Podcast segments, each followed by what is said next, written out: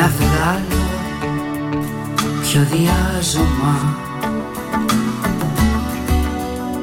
Να με εγώ με σένα κι όλα ανεβασμένα πεδομάζωμα Θέλω να σου το πω πόσο σ'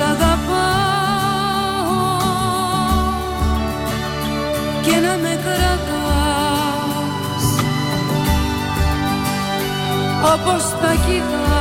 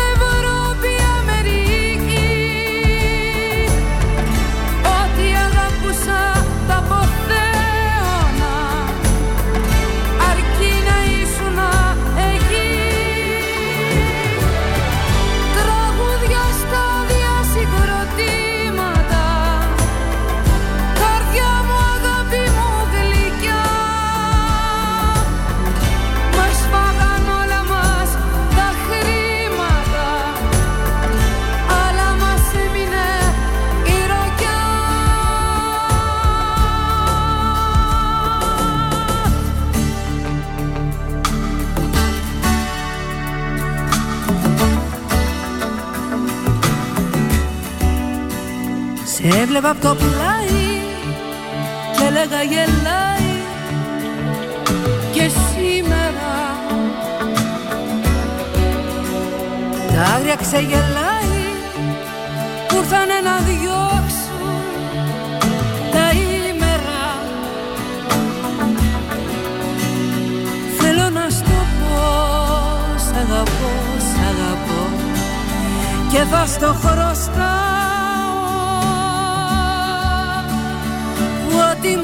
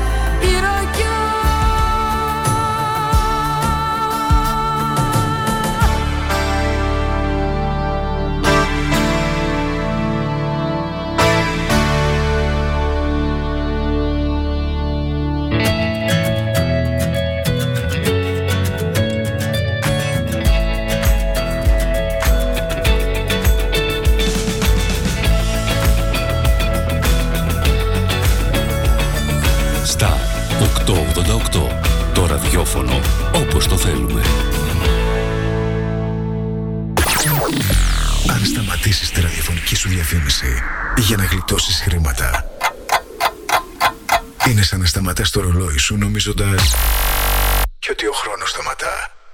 Για σκέψου. Star 88,8 Αναρωτήθηκες ποτέ πόσο κοντά μπορεί να βρίσκεσαι στα αγνά συνεταιριστικά προϊόντα μικρών παραγωγών που καλλιεργούν με μεράκι και σεβασμό προς την ελληνική υγεία τόσο κοντά. Γνώρισε τα The Grecials, τα αγνά συνεταιριστικά προϊόντα της Ελλάδας που ταξιδεύουν τις δικές μας γεύσεις σε όλο τον κόσμο. Αυθεντικό μέλι από τα βουνά της Χαλκιδικής και τους τιμαρότοπους του Αιγαίου. Εξαιρετικά παρθένο ελαιόλαδο από τη Λακωνία. Βιολογικός χυμός ρόδι από τη Βόρεια Ελλάδα. Ελιές από την Καλαμάτα και τη Χαλκιδική. The Grecials, με την υπογραφή ποιότητας της κορυφαίας συνεταιριστικής εταιρείας ΣΕΚΕ. Τι ψάχνεις; Να ενημερωθώ. Για εμάς εδώ.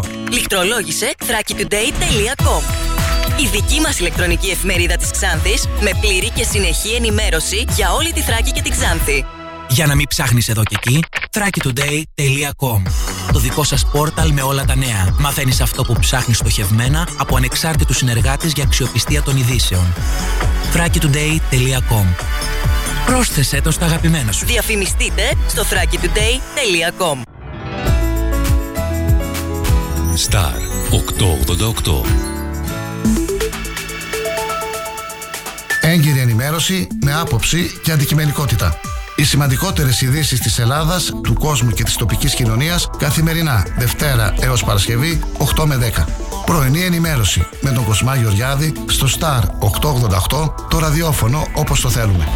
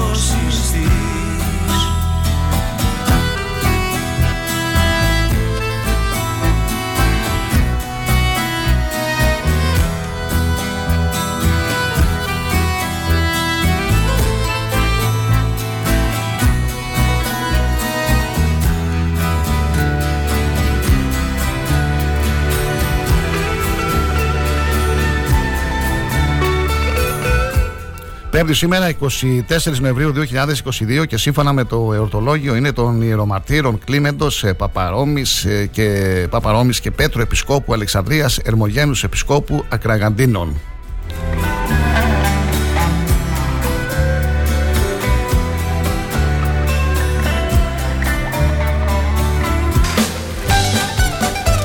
Ανατολή του ήλιου στις 7 και 15, δύση του ήλιου στις ε, 17 και 8.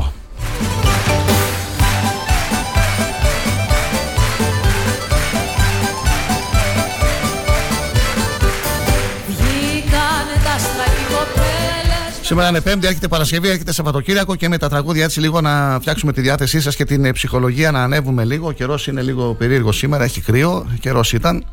Δρόσησε λίγο έξω σήμερα.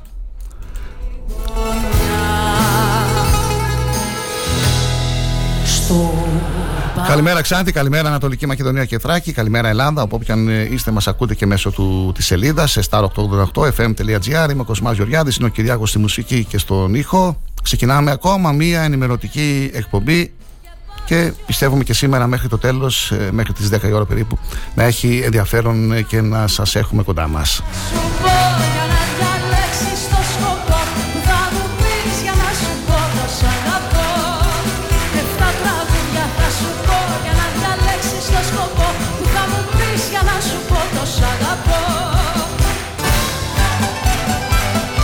Η ώρα είναι 8 και 10, φίλοι και φίλες. Ε, να είστε όλοι καλά. Σας ευχαριστούμε που κάθε μέρα ακούτε αυτή την εκπομπή και το υπόλοιπο πρόγραμμα του σταθμού. Να δούμε λίγο τα κυριότερα γεγονότα. Σαν σήμερα 24 Νοεμβρίου το 1826 ο Γεώργιος Καρασκάκης επιτυχάνει μεγάλη νίκη στην Αράχοβα κατά των ε, Τουρκαλμανών οι οποίοι χάνουν 1.300 άνδρες. 1845 ξεκινά τη λειτουργία του το ναυτικό σχολείο μετέπειτα σχολή ναυτικών δοκίμων επί της κορβέτας Λουδοβίκος με βασιλικό διάταγμα κατόπιν εισηγήσεως του Υπουργού επί των ναυτικών Κωνσταντίνου Κανάρη του Πυρπολιτή. Το 1970 6. Το αμερικανικό συγκρότημα The Band δίνει το αποχαιρετιστήριο κονσέρτο του στο Σαν Φρανσίσκο με την παρουσία κορυφαίων ονομάτων της ροκ σκηνής.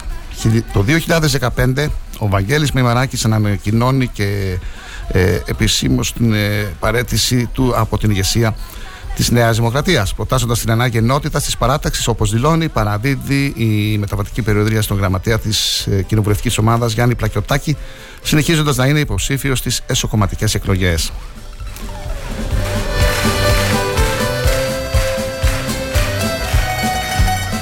Σαν σήμερα το 1951 γεννήθηκε ο Έλληνας πολιτικός και συγγραφέας Μίμης Ανδρουλάκης. Το 1991 έφυγε από τη ζωή ο Φρέντι Μέρκιουρι, καλλιτεχνικό ψευδόνυμο του Φαρόκ Μπουλσάρα, Βρετανός τραγουδιστής. Το 2002 έφυγε από τη ζωή ο Τζον Ρόλς, Αμερικανός καθηγητής από τους σημαντικότερους πολιτικούς φιλοσόφους στο δεύτερο μισό του 20ου αιώνα, η θεωρία της δικαιοσύνης.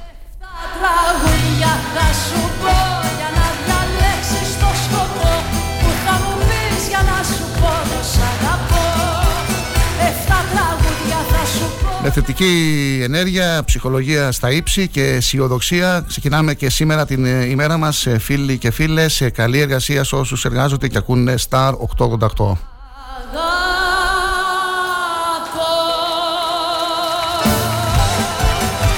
Στη Θράκη, τα νησιά του Ανατολικού Αιγαίου, τα Δωδεκάνησα και την Εκρήτη, ε, σήμερα νεφώσει παροδικά αυξημένες με τοπικές βροχές και κυρίως στα νότια με μονομένες καταιγίδες. Στην υπόλοιπη χώρα, γενικά έθριος καιρός με πρόσκαιρες νεφώσει στα βόρεια. Η ορατότητα τις ε, πρωινές ώρες στα δυτικά και τα βόρεια θα είναι τοπικά περιορισμένη και πιθανώς να σχηματιστούν ομίχλες. Οι άνεμοι θα πνέουν δυτική, βορειοδυτική 4 με 5 και στα πελάγια τοπικά 6 μποφόρ.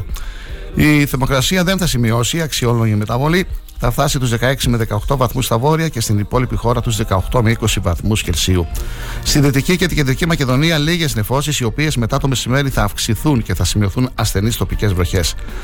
Στα υπόλοιπα, ε, στην υπόλοιπη και στην ε, περιοχή της ε, Ανατολικής Μακεδονίας και στην Θράκη προβλέπονται τοπικές βροχές και κυρίως από το απόγευμα με μονομένες καταιγίδες.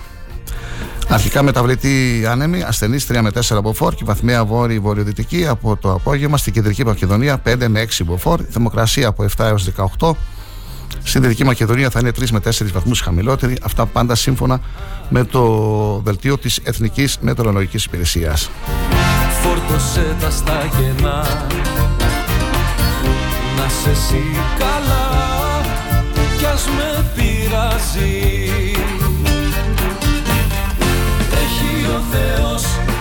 Σύμφωνα με τις ε, ε, προβλέψεις για τις επόμενες ημέρες βλέπω εδώ για την ε, Κυριακή πέφτει λίγο η θερμοκρασία.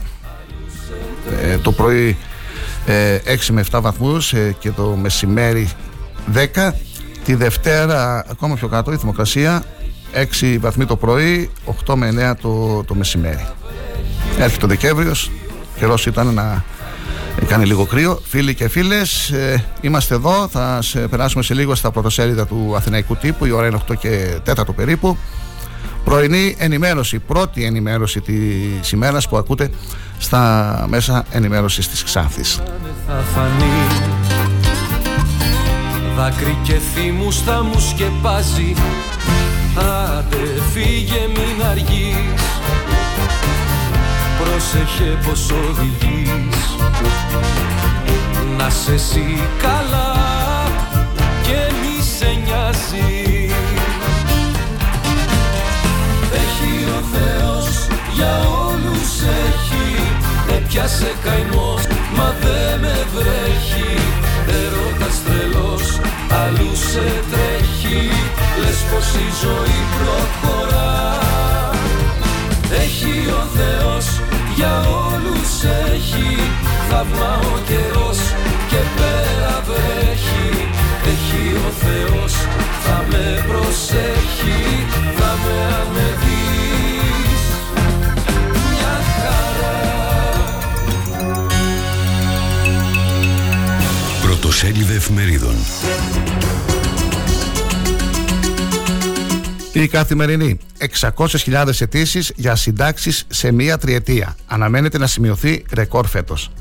Τα τζάκια σκοτώνουν όσο και η ρήπη από τα ΙΟΤΑΧΗ. Ετήσια έκδοση, έκδοση, έκθεση συγγνώμη, του Ευρωπαϊκού Οργανισμού Περιβάλλοντος. Μειώθηκαν στο μισό οι νέοι Έλληνες φοιτητές. Μάχη για να μειωθεί η τιμή του πλαφών στο φυσικό αέριο. Διαμαρτυρίες και εκπλήξεις στο Μουντιάλ στο Κατάρ. Θέλει καταθέσεις από ανήλικα η εισαγγελία για τις συνθήκες στην Κιβωτό. Εφημερίδα Τα Νέα. Συντάξεις 7,75% αύξηση σε 7 κατηγορίες. Κόντρα και συμμαχίες. Πολλές λεπτές ισορροπίες στην Ανατολική Μεσόγειο. Πώς τοποθετείται η Ελλάδα στη νέα γεωπολιτική σκακέρα. Για συνεπείς, εξετάζεται η επιδότηση στεγαστικών δανείων. Κιβωτός του κόσμου αδειάζουν κρυφά μυστικές θηρίδες. Η εφημερίδα των συντακτών. Εκτεθειμένα σε κακόβουλες διαρροές τα προσωπικά δεδομένα εκατομμύριων πολιτών. Επικίνδυνες τρύπες ασφαλείας στο gov.gr. Η Αυγή. Το μεγάλο κόλπο. Πώς κερδοσκοπούν τράπεζες ε, στις πλάτες των δανειοληπτών. Αλήθειες και ψέματα για τους πληστηριασμούς.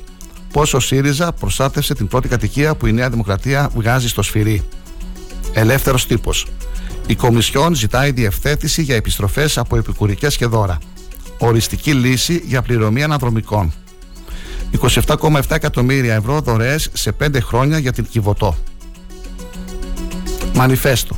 Το προοδευτικό μέτωπο ανασυγκροτείται. Επιστροφή στο 2015. Το σοου του λαϊκιστή, λαϊκιστή Τσίπρα για τους ηλεκτρονικούς πληστηριασμούς και οι κραυγές του συνεταίρου του Καμένου. Βρώμικες νύχτες στο δωμάτιο του πατρός, η Εσπρέσο. Μαρτυρίες για μασάζ, ημίγυμνα κορμιά και περίεργες επισκέψεις. Το ποντίκι. Κατενάτσιο σε ακρίβεια υποκλοπές.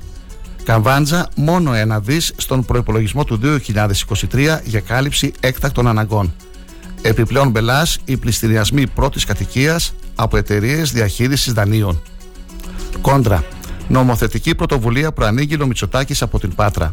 Μετά την λαϊκή καταβρα... κατακραυγή αλλάζουν άρον-άρον τον νόμο για πληστηριασμούς πρώτης κατοικίας.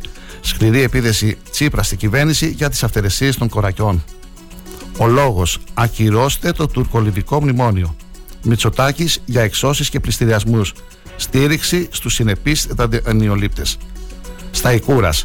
Η Κομισιόν πιστοποιεί την αναπτυξιακή τροχιά της χώρας. Δημοκρατία. Και άλλη έξωση πρόκριση. Ξεσπιτώνουν άνεργη μάνα με δύο παιδιά. Ο Πρωθυπουργός η Σάρκα μίαν με τον Γεωργιάδη. Κυριάκος όπως Άδωνης. Ο Μητσοτάκης μεταλλάσσεται υιοθετώντας όλη την ατζέντα του Υπουργού Ανάπτυξης, το αγοραίο ύφος του και, την, ε, και τις εκφράσεις Κάνω, δεν μπορώ να το κάνω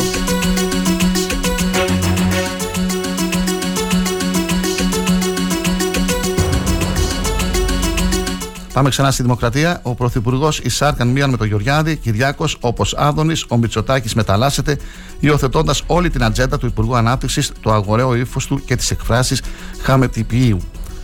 Από τα δε μασάω στο κουβαδάκια η ρητορική του πανικού. Κοτάκης, ο Θεός αγαπάει το χαβιάρι.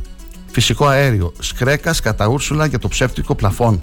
Αναβρασμός, γιατροί του ΕΣΥ και υγειονομικοί αρχίζουν απεργίες για τον νόμο Γκάγκα. Σοβαρές διαφωνίες και εντό της Νέας Δημοκρατίας για τις αλλαγές που προωθούνται. Μουντιάλ. Οι Ιάπωνε βήθησαν τα πάντζερ και η Ισπανία έκανε πάρτι. Κολαστήριο Κιβωτός με 28 εκατομμύρια ευρώ δωρεές σε 4 χρόνια. Η πρεσβυτέρα δηλώνει ως κατοικία πανάκριβη μεζονέτα στη Ραφίνα. Επιτέλους, η Ευρωβουλή έριξε χαστούκι στον παρανοϊκό Ερντογάν. Καταδίκασε το παράνομο τουρκολιβικό μνημόνιο και δήλωσε ότι δεν το αναγνωρίζει. Σημαντική διπλωματική επιτυχία. Με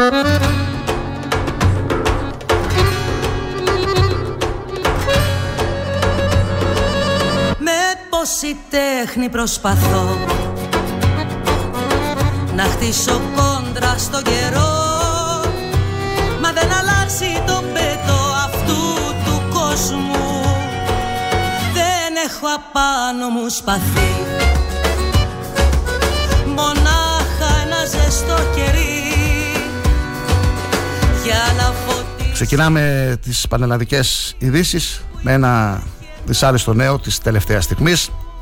Δεν τα κατάφερε και πέθανε τελικά ο πεζός, ο οποίος είχε χτυπηθεί από δύο αυτοκίνητα στη λεωφόρο Μεσογείων, στο τροχαίο που σημειώθηκε τα ξημερώματα σήμερα στις 6 παρα 20. Σύμφωνα με την ΕΡΤ, το σοκαριστικό τροχαίο συνέβη όταν ο πεζός προσπάθησε να διασχίσει τη Μεσογείων στο ρέμα προς Αθήνα κάτω από τη γέφυρα Καλατράβα της Κατεχάκη. Τότε ένα αυτοκίνητο που ερχόταν το χτύπησε και ο άτυχος άδρα εξφεδονίστηκε και πετάχτηκε στο αντίθετο ρεύμα. Εκείνη την ώρα περνούσε ένα άλλο αυτοκίνητο το οποίο τον χτύπησε και αυτό. Το πρώτο αυτοκίνητο έχει υποστεί σοβαρές ζημιές ενώ ήταν κλειστή η αριστερή λωρίδα στο ρεύμα προς Αθήνα για κάποια ώρα. Ο πεζός μεταφέρθηκε στον Ευαγγελισμό με σοβαρή κατάσταση, αλλά δεν τα κατάφερε. Από τα οχήματα, από τα οχήματα που ενεπλάκησαν, το ένα είναι του στρατού και γι' αυτό το λόγο ο οδηγός, ο οποίος τραυματίστηκε, νοσηλεύεται στο 401. Ο νεκρός είναι ηλικίας 35 έως 40 ετών. Ποιον και να αναμετρηθώ Μειοψηφία με αστρονομικά ποσά που πολλές φορές έφτασαν, έφταναν και τα 70.000 ευρώ, αμείβονταν τουλάχιστον τρεις γιατροί από το Γενικό Νοσοκομείο της Κεντρικής Μακεδονίας, σύμφωνα με την Εθνική Αρχή Διαφάνειας για τη συμμετοχή τους σε συνέδρια ή επιτροπές εμπειρογνωμόνων. Ωστόσο, οι γιατροί του συγκεκριμένου νοσοκομείου διενεργούσαν παράλληλα κλινικές μελέτες στην αιματολογική κλινική του Νοσηλευτικού Ιδρύματος. Το θέμα διερευνήθηκε από την ΕΑΔ μετά από καταγγελία. Ο έλεγχος έγινε για το διάστημα 2018-2021 με αντικείμενο τη λειτουργία της αιματολογικής κλινικής του νοσοκομείου και τη διερεύνηση της νομιμότητας αμοιβών των εργαζομένων της κλινικής από φαρμακευτικές εταιρείες στο πλαίσιο κλινικών δοκιμών. Σύμφωνα με τις διαπιστώσεις των υπαλλήλων ε, τη ΕΑΔ, η αιματολογική κλινική του νοσοκομείου παρήχε εξειδικευμένη και σημαντική υγειονομική περίθαψη στους πάσχοντες και παρήγαγε επιστημονικό έργο υψηλής ποιότητας. Την ίδια στιγμή όμως, τρία μέλη της κλινικής, γιατροί, αμείβονταν για τη συμμετοχή τους σε πολλές κλινικές δοκιμές και λάμβαναν τιμητικές αμοιβές από φαρμακευτικές εταιρείες ως προσκεκλημένοι ομιλητές ή ως συμμετέχοντες σε επιτροπές εμπειρογνωμόνων κατά τις σχετικές εγκυκλίους του ΕΟΦ και τα οριζόμενα στη σχετική νομοθεσία, σύμφωνα με την έκθεση. Οι γιατροί, όπως αποδείχθηκε, όχι μόνο λάμβαναν υπέρογγε αμοιβές που έφταναν συνολικά ένα γιατρό από 10.000 έως 70.000 ευρώ περίπου, αλλά υπέγραφαν και ανακριβείς υπεύθυνες δηλώσεις για τη δίθεν τήρηση των ανωτάτων ορίων αποδοχών ιατρών εσύ, τα οποία όμως υπερέβαιναν. Για να νιώσεις όπως δεν ένιωσες ποτέ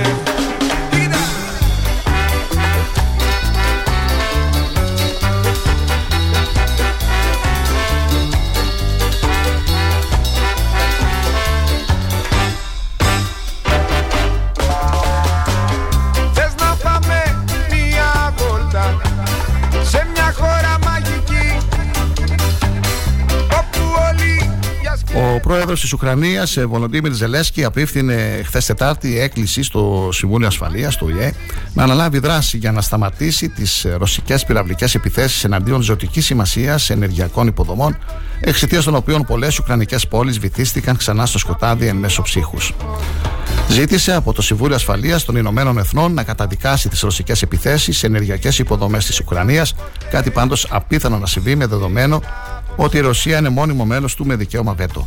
Ένα κράτος τρομοκράτης δεν μπορεί να συμμετέχει σε ψηφοφορίες του Συμβουλίου Ασφαλείας των Ηνωμένων Εθνών, είπε ο Ουκρανός Πρόεδρος, ο οποίος προσκάλεσε αντιπροσωπεία του ΟΗΕ στην Ουκρανία για να διαπιστώσει τις καταστροφές που έχουν προκληθεί σε ενεργειακές υποδομές εξαιτίας των ρωσικών επιθέσεων.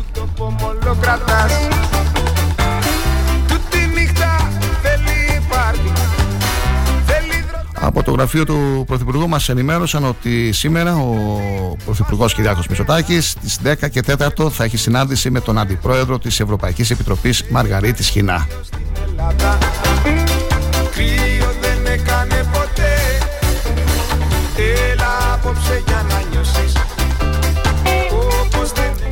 Υπουργείο Ψηφιακής Διακυβέρνησης απαντά σε σημερινό πρωτοσέλιδο το δημοσίευμα της εφημερίδας των συντακτών με τίτλο Επικίνδυνες τρύπες ασφάλειας στο gov.gr.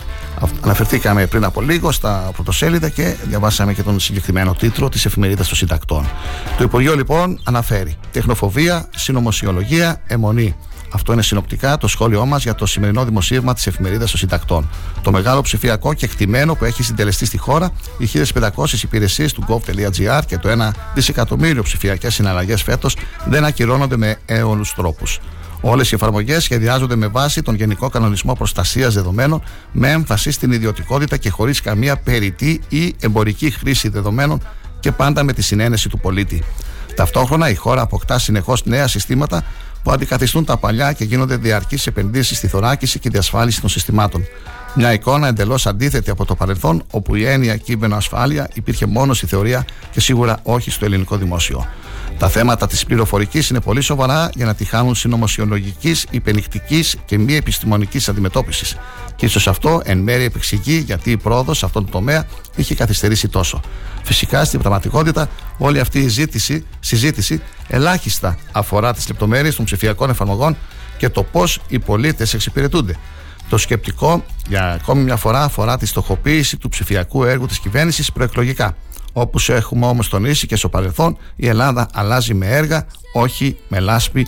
Η ανακοίνωση του Υπουργείου Ψηφιακής Διακυβέρνησης για το πρωτοσέλιδο δημοσίευμα της εφημερίδας των Συντακτών. Αν δεν κοίταξες τη θλίψη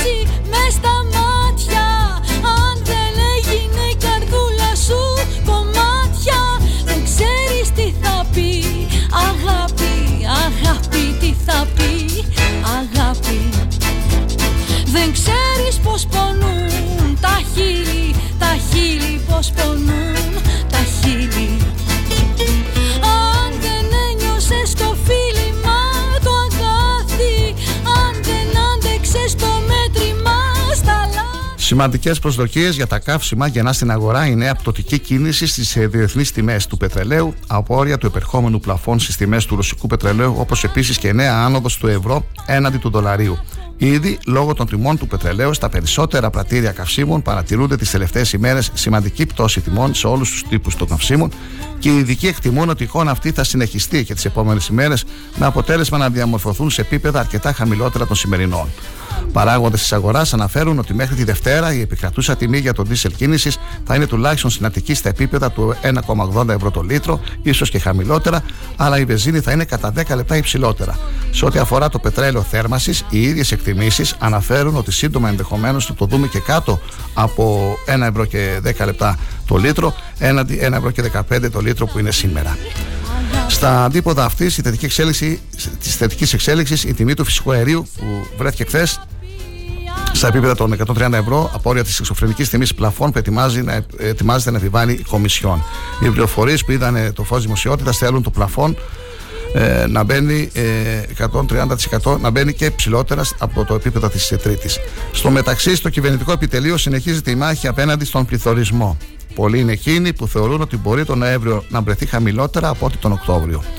Εκείνο που θεωρούν ότι θα κρίνει τη μάχη είναι οι τιμές στα τρόφιμα. Από το Υπουργείο Ανάπτυξης εκτιμάται ότι μέχρι στιγμής η παρέμβαση έχει φέρει θετικά αποτελέσματα και αυτό θα φανεί τόσο στο τέλος του μήνα, την προσεχή Τρίτη, 30 Νοεμβρίου, που θα υπάρξουν οι ανακοινώσεις ε, από τον δίκτυο τιμών καταναλωτή που θα ανακοινώσει η Ελστάτ στις 9 Δεκεμβρίου. Φιρμάνι, αν δεν έμεινες για μια αγκαλιά Χαρμάνι, αν δεν βγήκες από το θαύμα Στο λιμάνι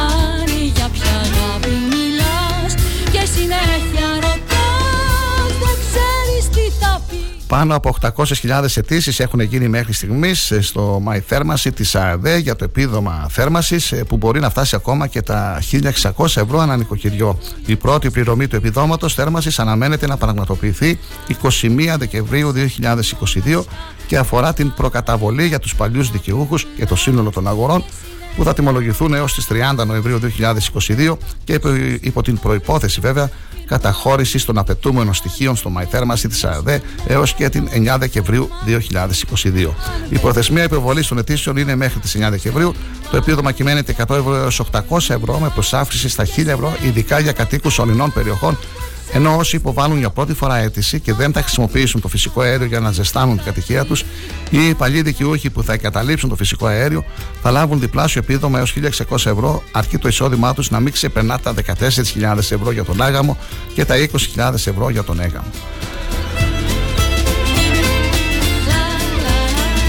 Για ποια αγάπη αγάπη μιλάς και συνέχεια ρωτάς Δεν ξέρεις Το διαφημιστικό διάλειμμα, φίλοι και φίλες και στη συνέχεια είμαστε πάλι στον αέρα για τα πρωτοσέλιδα του τοπικού τύπου. Είναι η πρωινή πρώτη ενημέρωση, στα 888, το ραδιόφωνο όπως το θέλουμε. Καλή σας ημέρα και καλή ακρόαση για τη συνέχεια.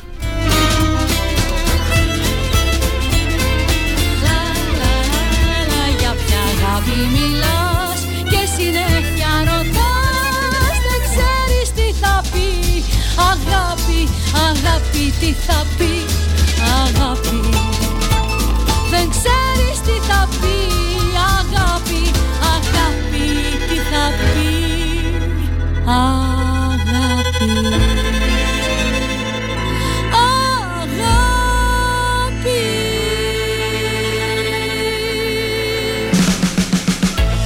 FM Ξάνθη. Ακουγόμαστε παντού. Tuning e-radio live 24. Streaming και στη σελίδα μας star888fm.gr Όταν ο αγαπημένος σου σταθμός ακούγεται παντού, ακούγεται παντού,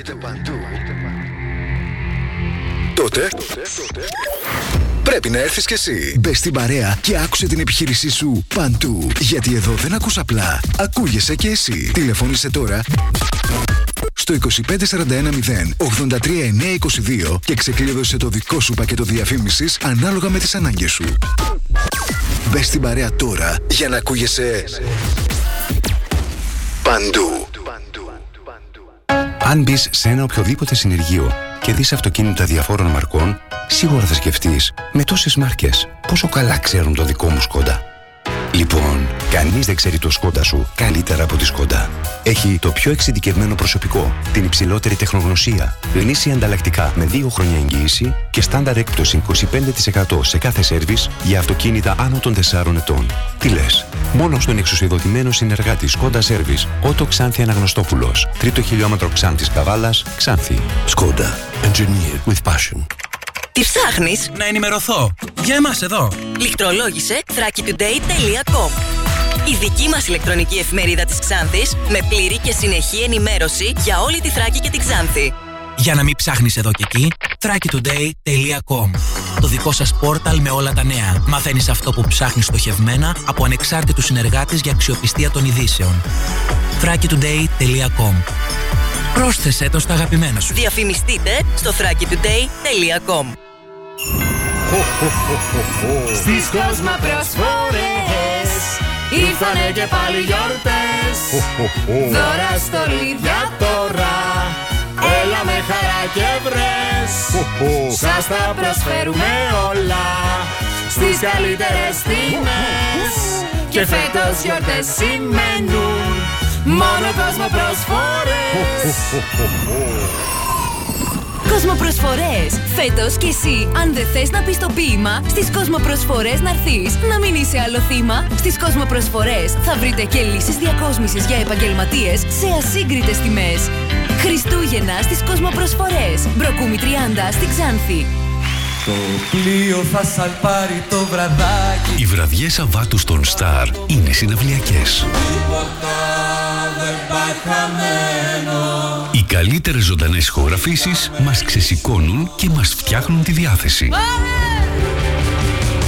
Κόψε και μοίρασες στα δύο Από τις 9 το βράδυ μέχρι τις 2 τα μεσάνυχτα, ο Star σε μεταφέρει στις αγαπημένες σου συναυλίες. Ε, Τα τραγουδιά θα σου πω για να Γι' αυτό είναι το ραδιόφωνο όπως το θέλουμε.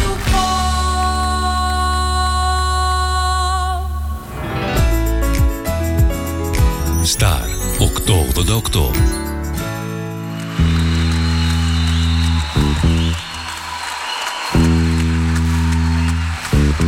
Πάμε!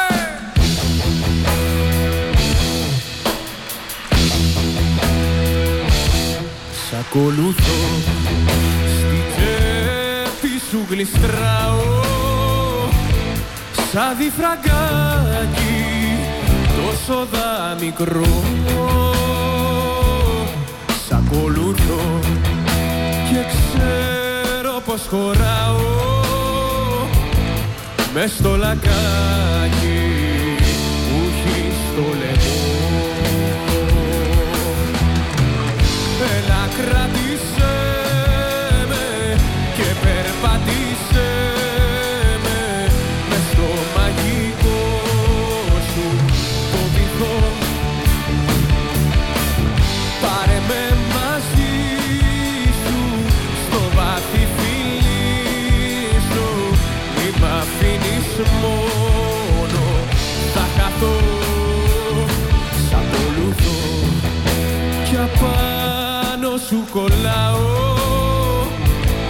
σαν φανελάκι καλοκαιρινό. Σ' ακολουθώ, σ' αγγίζω και πονάω. Κλείνω τα μάτια και σ' ακολουθώ Έλα κράτησέ με και περπατήσέ με μες στο μαγικό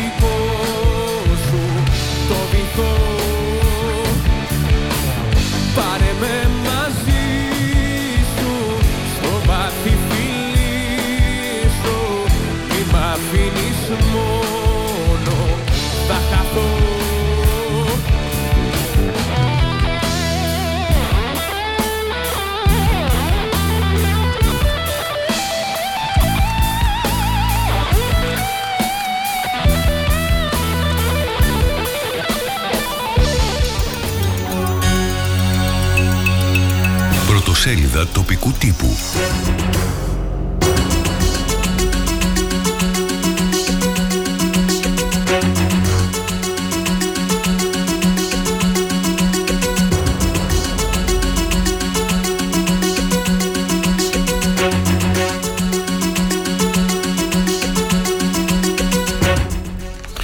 με αλφαβητική σειρά. Εφημερίδα Αγώνα. Η Ομοσπονδία Επαγγε- Επαγγελματιών Βιοτεχνών Εμπόρων Ξάνθης θα τιμήσει γυναίκες για την προσφορά τους. Μέρη Τσιακύρογλου, προβλήματα στη λειτουργία των καταστημάτων λόγω της ενεργειακής κρίσης. Παρατηρήσεις του Τεχνικού Επιμελητηρίου Θράκης για το πρόγραμμα Εξοικονομώ Ανακαινίζω για Νέους. Δράσεις ιστορίας, μνήμης πολιτισμού. Δωρεάν workshop, μια ντουλάπα, τρεις πόλεις, μια ιστορία. Καροπεχμένη η λαροτραγωδία, brand name I love Ξάνθη, γράφει ο Μιχάλης Πανίδης. Εκδήλωση του Δικηγορικού Συλλόγου Ξάνθης, όχι στη βία, η σιωπή είναι συνένοχη. Άρθρο του Στέλιου Αρσενίου, πρωτοποριακή εφαρμογή παραπομπής στην αρχαία Ελλάδα. Εφημερίδα Αδέσμευτη. Για τις 14 Δεκεμβρίου διακόπη δίκη για το γνωστό σκάνδαλο στο κέντρο κοινωνικής μέρημνας Δήμου Ξάνθης. Άφαντη από το δικαστήριο, άπαντες ή της παρέας του Δημάρχου Τσέπελη. Έπεσαν επάνω στον Αργύρι Κόγκολα. Πολύ διαβασμένοι είναι και οι τρεις δικαστές του Τριμελούς Πρωτοδικείου Ξάνθης για το σκάνδαλο στο κέντρο κοινωνικής μέρημνας. Απέρριψαν την πρόταση της Καραντόλα για παραγραφή. Γιατί πάνω ο Βροσιάδη καθυστέρησε συνειδητά να καταθέσεις μήνυση για το μεγάλο που θα σκάσει; Υπάλληλος του Δήμου Ξάνθης κατέθεσε στο χθεσινό δικαστήριο. Μας πιέζουν οι αιρετοί να πληρώνουμε δαπάνες χωρίς εντάλματα. Επιστολή του ΤΕΕ Θράκη στον Υπουργό Ενέργειας και Περιβάλλοντος κ. Κρέκα για το πρόγραμμα Εξοικονομώ Ανακαινίζω για Νέους. Τρίτη εθνική κατηγορία ποδοσφαίρου, Γολγοθάς με τρεις αγώνες φωτιά για Ορφαία, Παθρακικό και Αλεξανδρούπολη. Ναυτικό και Αλλιευτικό Μουσείο αποκτά το Πότο Λάγος με τη στήριξη του Δημάρχου Αδύρων Τσιτηρίδη. Εφημερίδα Η Θράκη.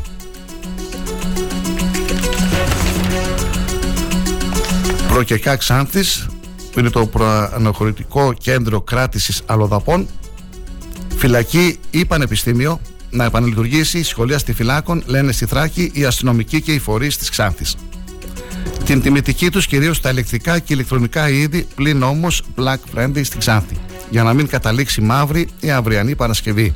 Γρηγοριάδης και Κοκάλας μιλούν στη Θράκη και συμβουλεύουν τα οικονομικά των Δήμων και οι δυσκολίες των ΔΕΙΑ στο επίκεντρο του ετήσιου συνέδριου της ΚΕΔΕ.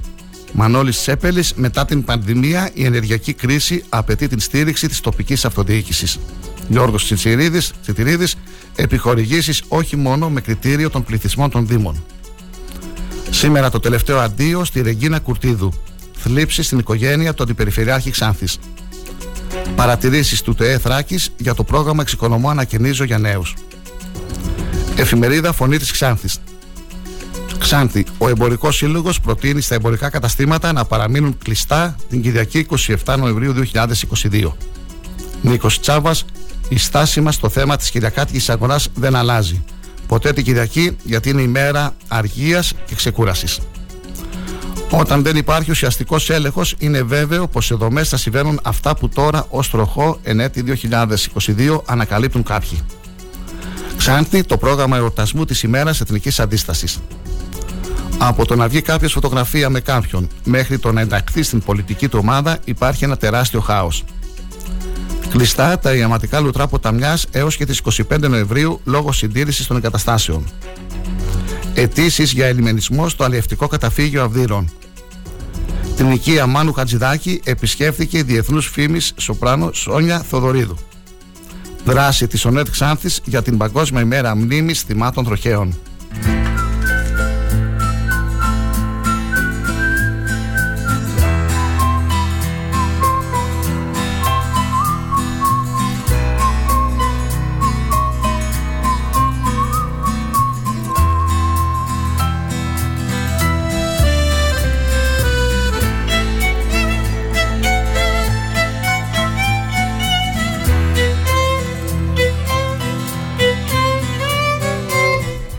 Πρώτη πρωινή ενημέρωση της ημέρας, Star 888, το ραδιόφωνο όπως το θέλουμε. Θα είμαστε κοντά σας έως τις 10. Θα συνεχίσουμε με τις κυριότερε τοπικές ειδήσεις, σχόλια, επισημάνσεις και συνεντεύξεις. Μείνετε συντονισμένοι, φίλοι και φίλες, σε Πέμπτη σήμερα.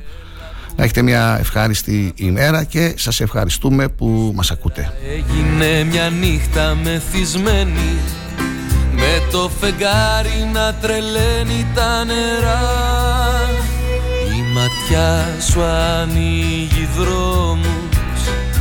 Ο καπνός στείνει εμπόδια. Θα ρωτήσω τα τραγούδια Και θα έρθω με τα πόδια. Πεινασμένος σαν το λύκο να μην λειτουργήσουν τα καταστήματα της Ξάνθης την Κυριακή 27 Νοεμβρίου, προτείνει ο Εμπορικός Σύλλογος Ξάνθης. Σε σχετική ανακοίνωση, ενημέρωση αναφέρει. Ο Εμπορικός Σύλλογος Νομού Ξάνθης, μετά από διοικητικό συμβούλιο που διεξήχθη την Τετάρτη, αποφάσισε ομόφωνα να προτείνει η αγορά την Κυριακή να παραμείνει κλειστή αντιδρώντας τις παράλογες αποφάσεις του Υπουργείου Ανάπτυξης που με γνώμονα μόνο το συμφέρον των μεγάλων αλυσίδων αποφάσισε για εμάς χωρίς εμάς.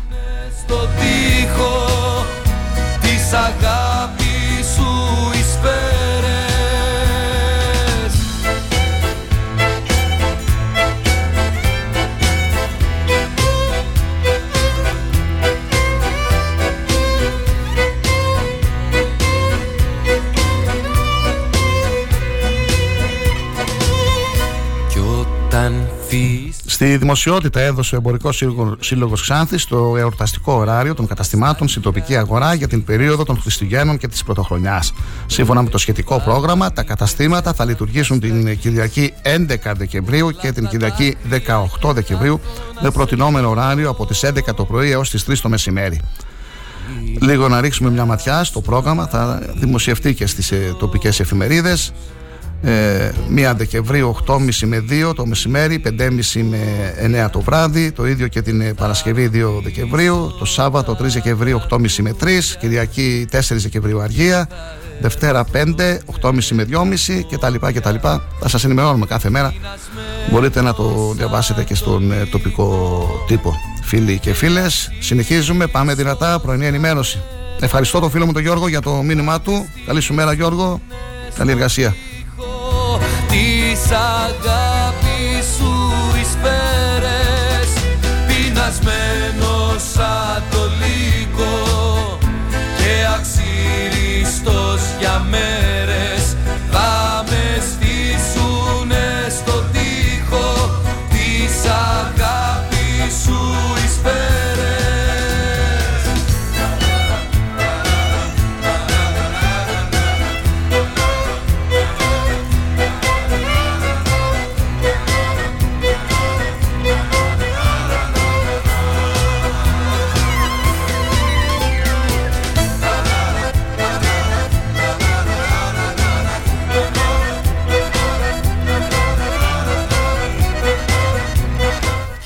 Συνάντηση με τον ε, Υπουργό Ανάπτυξης και Επενδύσεων, κύριο Γεωργιάδη, είχε στο γραφείο του στην Αθήνα ο Περιφερειάρχης Ανατολικής Μακεδονίας και Θράκη, κύριος Χρήστος Μέτιος. Πολλά τα θέματα, κύριο όμως η άμεση ενεργοποίηση του νέου ΕΣΠΑ της Περιφέρειας Ανατολικής Μακεδονίας και Θράκη εν ώψη και της πρώτης συνεδρίασης της Επιτροπής Παρακολούθησης του ΕΣΠΑ Ανατολικής Μακεδονίας και Θράκη 2021-2027 την ερχόμενη Παρασκευή στην Αλεξανδρούπολη.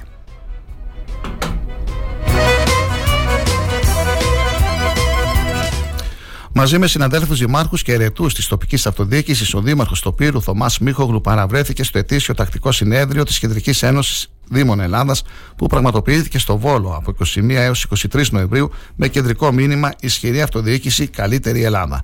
Στο διεκδικητικό πλαίσιο της ΚΕΝΤΕ βρίσκεται η αύξηση των κεντρικών πόρων για να μπορέσουν οι Δήμοι να ανταπεξέλθουν στην αύξηση των δαπανών τους από την ενεργειακή κρίση ώστε να μην μετακυλήσουν οι αυξήσεις των κοστολογίων στους πολίτες. Οι Δήμοι κρατήθηκαν όρθιοι στις πολλές κρίσεις που αντιμετώπισαν όλα αυτά τα χρόνια και το ζητούμενο είναι να προχωρήσουν ένα βήμα μπροστά. Κάτι που απαιτεί βαθμούς ελευθερίας, αυτονομία και ανεξαρτησία, τόνισε ο κ. Μιχογλου. Φωτιά, βάλε φωτιά Η νύχτα σαν καιρή να ανάψει Μόνο μια πρόσεκτη καρδιά Τον κόσμο αυτόν θα τον αλλάξει Βάλε φωτιά, βάλε φωτιά Η νύχτα μέρα για να γίνει Κι αν έρθει λύπη εδώ για τις ε, παρεμβάσεις ε, σε ε, αρμόδιους υπουργούς και ζητήματα της περιοχής ε, σε συνεργασία με τον Εμπορικό Σύλλογο ε, δήλωσε στην χθεσινή πρωινή ενημερωτική εκπομπή του Star 888 η πρόεδρος της Ομοσπονδίας Επαγγελματιών Βιοτεχνών και Εμπόρων, κ. Σακύρογλου. Υπάρχει αμφίδρομη συνεργασία με τον Εμπορικό Σύλλογο και τον πρόεδρο, κ. Γρηγοριάδη. Έχουν γίνει κάποιες κινήσεις. Αναμένουμε απαντήσεις όμως. Η κολονίδα των συναντήσεων όμως ήταν με τον Γραμματέα Μεταφορών στην Αθήνα για τη σιδηροδρομική γραμμή Ξάνθη Δράμας. Υπάρχουν κάποιες διαβεβαιώσεις ότι θα γνωστοποιηθούν οι προτάσεις μας σε ανώτερα κλιμάκια κυβερνητικών παραγόντων. Ήθιστε κάποιες απαντήσεις να αργούν στους συνδικαλιστικούς φορείς που εκπροσωπούμε. Βάλε φωτιά Η νύχτα σαν καιρή να ανάψει Μόνο μια μετά από δυόμιση χρόνια πανδημίας, η Ομοσπονδία Επαγγελματιών Βιοτεχνών και Εμπόρων Ξάνθης επανέρχεται με την εκδήλωση Γυναίκες της Ξάνθης στον όμορφο πολυχώρο του Χατζηδάκιου. Θα τιμήσει γυναίκες που προσέφεραν η κάθε μία από το πόσο της στην Ξάνθη. Ανέδειξαν τον πολιτισμό, την ανιδιοτελή προσφορά το κοινωνικό τους έργο, άφησαν το πολιτικό στίγμα τους, ανέδειξαν τον αθλητισμό και την ευγενή άμυλα, απέδειξαν πως η επιχειρηματικότητα είναι γένου τελικού. Στόχος είναι να γίνει θεσμός αυτή η εκδήλωση, δήλωσε στην ενημερωτική εκπομπή του Στάρη κ. Τσιακύρογλου. Θα βραβευθούν πέντε γυναίκες της Περιφερειακής Ενότητας Ξάνθης, οι οποίες έχουν προσφέρει κάθε μία από το δικό της πόστο στον γίγνεσθε της πόλης μας. Προέρχονται από το πολιτικό, το επαγγελματικό, το κοινωνικό, το πολιτιστικό, οικαστικό και το αθλητικό μετερίζει. φως Και το σκοτάδι του κόσμου μπαλώνεις Και έτσι γυρίζεις μόνο τυφλός Και όλο βρίζεις Το μεγαλύτερο πρόβλημα που αντιμετωπίζει η πλειοψηφία με- των μελών της Ομοσπονδίας είναι το ενεργειακό κόστος. Υπάρχει πρόβλημα, το βλέπουμε, τόνισε η κυρία Τσακύρογλου. Κλείνουν καταστήμα, καταστήματα εστίασης, καφέ, μπαρ, υγειονομικού ενδιαφέροντος, τα οποία έχουν πολύ υψηλές λειτουργικές δαπάνες όπως είναι το ρεύμα. Τον τελευταίο χρόνο έχουν κλείσει 10 καταστήματα και μεγάλη μερίδα αυτών πλέον έχουν τροποποιήσει τα ωράρια λειτουργίας τους, τα έχουν μειώσει. Υπάρχουν καταστήματα τα οποία ενώ δούλευαν 2 το μεσημέρι με 11 το βράδυ για να μπορέσουν να διατηρήσουν βιώσιμες τις επιχειρήσεις τους, δουλεύουν από τις 6 το απόγευμα μέχρι τις 11 το βράδυ. Για την κίνηση και την κατανάλωση είπε ότι υπάρχει μια συγκρατημένη ε, κατανάλωση ακόμα. Ευνοεί και ο καλός καιρός. Ο κόσμος έχει άλλη ψυχολογία. Θα έχουμε μια ξεκάθαρη εικόνα για την περίοδο των Χριστουγέννων. Για τις ενισχύσεις της κυβέρνησης με τις επιστρεπτές προκαταβολές, δήλωσε ήταν ένα μέτρο που βοήθησε τις επιχειρήσεις. Πέσανε χρήματα που δεν είχαν δοθεί παλαιότερα. Το σωστό θα ήταν να μην επιστραφούν, να ήταν μη επιστρεπτές όπως αυτά που πήραμε από την περιφέρεια Ανατολικής Μακεδονίας και Θράκης. Προφανώς ο οικονομικός προπολογισμός δεν το επέτρεπε. Τέλος, σε ερώτησή μας αν την ενδιαφέρει η πολιτική σκηνή και, θα είναι, και να είναι υποψήφια με τη Νέα Δημοκρατία στο νομό Ξάνθης, τόνισε. Δεν είναι η ώρα για αυτή τη συζήτηση. Υπηρετώ τους εμπόρους, τους επαγγελματίες και τις βιοτέχνες. Δεν έχω απολέσει την κομματική μου ταυτότητα όμως. Έχω δηλώσει στρατιώτης του κόμματος στη διάθεση του όπου και όταν αυτό θεωρεί ότι θα με αξιοποιήσει. Χθες βράδυ σ' ονειρεύτηκα Σαν την τρελή γελούσα Δεν είναι όνειρο Δεν είναι όνειρο Δεν είναι όνειρο Συνεχίζουμε με την ε, συλληπιτήρια επιστολή από το Σύλλογο Υπαλλήλων της Πρωτοβάθμιας ε, όχι Πρωτοβάθμιας ναι. Σύλλογο Υπαλλήλων της Περιφερειακής Ενότητας Ξάνθης πρώην Νομαρχία με οδύνη πληροφορηθήκαμε τη θλιβερή είδηση της αναγγελίας θανάτου της ε, Ρεγκίνας Κουτίδη μητέρας του Αντιπεριφερειάρχη Ξάνθης ε, Κωνσταντίνου Κουτίδη ήταν άνθρωπος με ακέραιο χαρακτήρα και με κοινωνική προσφορά στην πόλη μας. Ω Σύλλογος Υπαλλήλων της Περιφερειακής Ενότητας Ξάνθης, εκφράζουμε τη θλίψη μας και τα ειλικρινή μας συλληπιτήρια στην οικογένεια της Ρεγκίνας Κουτίδου. Το Διοικητικό Συμβούλιο των Υπαλλήλων της Περιφερειακής Ενότητας αποφάσισε ομόφωνα αντί Στεφάνους τη ορότη όπως κατατεθεί χρηματικό ποσό σε Ίδρυμα Παράτημα Ατόμων με Αναπηρία Ξάνθης του Κέντρου Κοινωνικής Πρόνοιας Ανατολικής Μακεδονίας και Θράκης να παραστεί σύσσωμο το Διοικητικό Συμβούλιο του Συλλόγου, καθώς και όσοι υπάλληλοι επιθυμούν στην εκρόσιμη ακολουθία, να διαβιβαστεί το παρόν στην οικογένειά της, να δημοσιευθεί το παρόν στο τοπικό τύπο. Για το Διοικητικό Συμβούλιο, ο Πρόεδρος Πασχάλης Λιράζη, ο Γραμματέας Χαράλαμπος Ευστρατείου.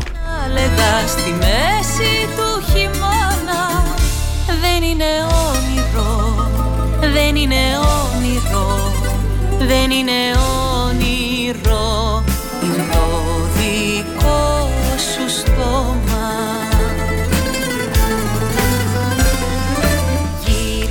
Για τις 14 Δεκεμβρίου, γράφει αδέσμευτη, διεκόπη δίκη για το γνωστό σκάνδαλο στο κέντρο κοινωνικής μέρημνας Δήμου Ξάνθης με το δικαστήριο να απορρίπτει το αίτημα του δικηγόρου Κώστα Κουτίδη για την παραγραφή του αδικήματος και την ε, πρόεδρο του δικαστηρίου τον έντονο προβληματισμό της σύνθεσης για την καθυστέρηση με την οποία κατατέθηκε η μήνυση.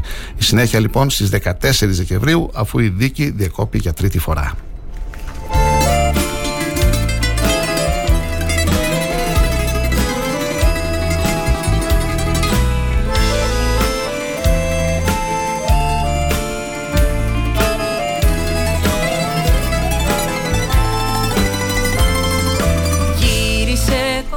Καλημέρα στο Φώτη, ευχαριστούμε για το μήνυμά του στην ε, σελίδα του σταθμού star888fm.gr Εκεί στις ε, εκπομπές πηγαίνετε, πάτε στην πρωινή ενημέρωση και κάτω θα ακούσετε, μπορείτε να ακούσετε τι- όλες τις προηγούμενες εκπομπές και τις ε, συνεντεύξεις που μας έχουν ε, ε, παραχωρήσει στα- στο αρχείο των ε, εκπομπών Επίσης δεξιά κάτω μπορείτε να κάνετε τη δική σας ε, παρέμβαση για θέματα της, ε, που σας απασχολούν, για θέματα της καθημερινότητας. Όπως είπαμε και χθες, είδαμε επιτέλους Είχαμε αναφερθεί σε προηγούμενες εκπομπές μας. Είδαμε επιτέλους να ασφαλτοστρώνεται έστω προσωρινά εκεί ο δρόμος στην περιοχή της Σαρανταπόρου. Πάρεις θάλασσά μου εσύ Πριν από λίγο είδαμε και εδώ το φορτηγό του Δήμου να περνάει μπροστά μας και με τη φάτρη, μάλλον πηγαίνουν προς την πλατεία για να την ε, τοποθετήσουν. Έτσι να μπαίνουμε σιγά σιγά στο κλίμα άρωμα Χριστουγέννων. Τις επόμενες ημέρες θα έχουμε στην εκπομπή μας τον πρόεδρο του Κέντρου Πολιτισμού του Δήμου Ξάνθης, τον ε, κύριο Ασκαρίδη, για να μας μιλήσει για τις εορταστικές εκδηλώσεις που θα πραγματοποιηθούν την περίοδο των Χριστουγέννων και της Πρωτοχρονιάς, για την Ευχούπολη, για, τις, ε, για τους καλλιτέχνες που θα έρθουν. Πριν από μέρες είχε μιλήσει στην, ε, στην εκπομπή μας, αλλά τώρα έχουμε νεότερες, ε, ε, νεότερα στοιχεία και θα τον έχουμε κοντά μας από εβδομάδα πιθανόν. Φίλοι και φίλες, είναι η πρωινή ενημέρωση στα 888. Χάθηκα πια Απ' το λίγο που ζω Ας πνιγώ στα βάθια. Αν με ζητήσει κανείς Θάλασσα σώσε με Κάτι να βρεις να τους πεις. Μπορείτε να ενημερώνεστε και στις ε, ανανεωμένες σελίδες ε, αγώνας.gr και thrakitoday.com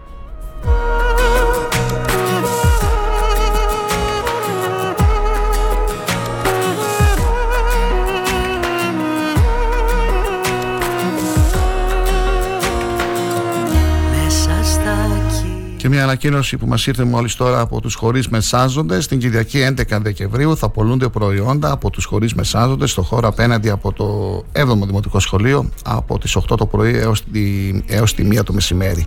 Προϊόντα με παραγγελία, έχει διάφορα προϊόντα, ελαιόλαδο, τυρί φέτα, χαρτί υγείας, χαρτί κουζίνας, χαρτοπετσέτες. Οι, παραγγε... οι παραγγελίες γίνονται στην ιστοσελίδα Ενεργοί Πολίτες Ξάνθης ή στα τηλέφωνα 694 92 08 482 και 693 7 414 652 να επαναλάβω τα νούμερα.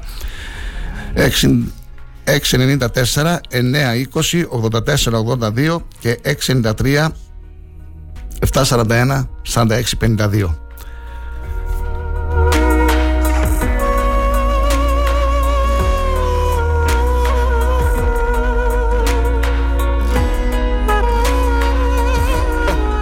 για τον φίλο που είναι, είναι μισό λεπτό ο φίλος μας ο Γιάννης ρωτά να ε, ζητάει να δώσουμε και κάποιες τιμές να δούμε λοιπόν προϊόντα με παραγγελία ελαιόλαδο εξαιρετικά παρθένο τα 5 λίτρων με 25 ευρώ σε πλαστικό δοχείο τυρί φέτα και κατσικίσιο από τυροκομείο της Χαλκιδικής σε συσκευασία 1 και 2 κιλά με 10 ευρώ και 50 λεπτά το κιλό. Χαρτί υγείας 30 ρολά, συνολικά 6 κιλά με 18 ευρώ. Χαρτί κουζίνας 4 τεμάχια των 450 γραμμαρίων με 6 ευρώ. Χαρτοπετσέτες τα 660 τεμάχια με 4 ευρώ. Και υπάρχουν και προϊόντα χωρίς ε, παραγγελία. Προϊόντα σπανίδι, κρεμμύδια, ρεβίθια, φασόλια, καλαμπόκι, ρύζι, μέλι, ελιές, γραβιέρα κρήτης, πατάτες, κίτρινες, ψάρια κεφάλια από το Πότο Λάγος με 3 ευρώ το κιλό. Φρούτα εποχής σε χαμηλές τιμές.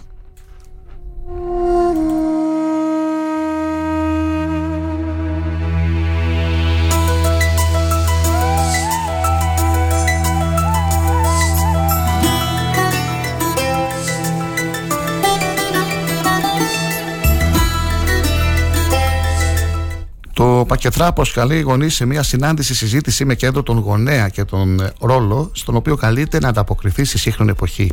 Τη συζήτηση θα διευθύνει η Άννα Φραντζολά, ψυχολόγος με ειδίκευση στην οικογενειακή συστημική ψυχοθεραπεία και συμβουλευτική. Λίγα λόγια από την Άννα. Καμία σχέση δεν είναι τέλεια και καμία σχέση δεν εξαιρείται από τη δυνατότητά της για εξέλιξη και αλλαγή. Σε κάθε φάση της σχέσης γονέα-παιδιού είναι διαφορετικές οι ανάγκες και οι προσδοκίες της κάθε πλευράς. Όπως διαφορετικοί είναι και οι εξωγενείς παράγοντες. Σε κάθε χρονική στιγμή ανακύπτουν ερωτήματα όπως Τι μπορεί να ενδυναμώσει το ρόλο μου ως γονέα, Πού βρίσκω αποθέματα, Πώς χτίζω και ενισχύω τις γέφυρες ανάμεσα σε μένα και το παιδί μου, η συμμετοχή είναι δωρεάν. Η συνάντηση θα γίνει στο Πακετρά, στην οδό Μάρκου Μπότσαρη 20, την ε, Τετάρτη 7 Δεκεμβρίου και ώρα 6 και μισή το απόγευμα.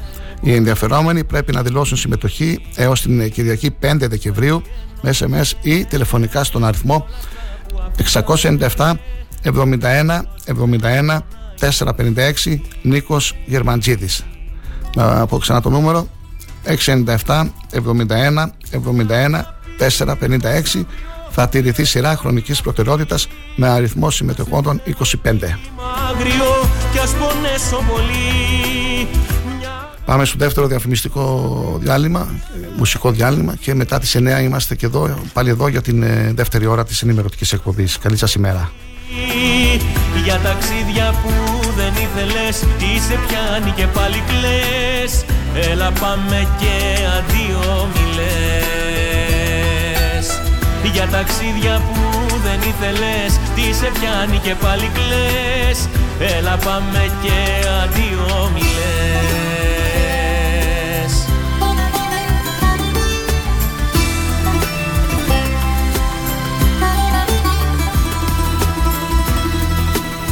Το ταξίδι αυτό που θα βγάλει ρωτάς. Θα σου πω όταν δω μέχρι που μ' αγαπάς. Μη μελαγχολείς ένα τόξο ουράνιο Σχεδιάζει δρόμους μόνο για μας.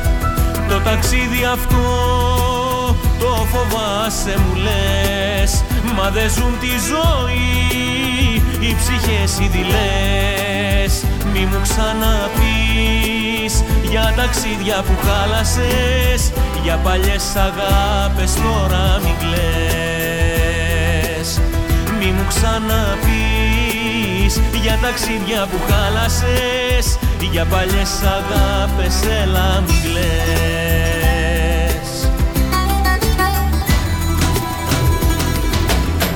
Μια αγάπη δίχως αύριο η αγάπη αυτή Μα σε θέλω κύμα άγριο κι ας πονέσω πολύ.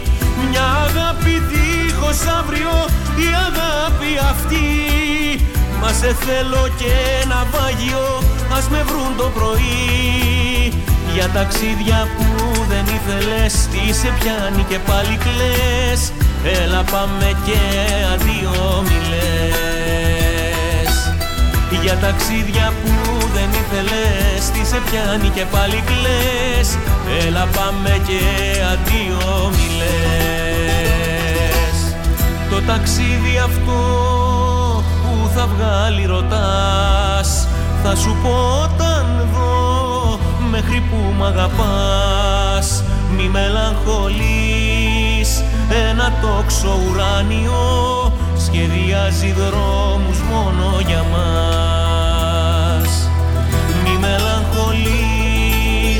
ένα τόξο ουράνιο σχεδιάζει δρόμους μόνο για μας.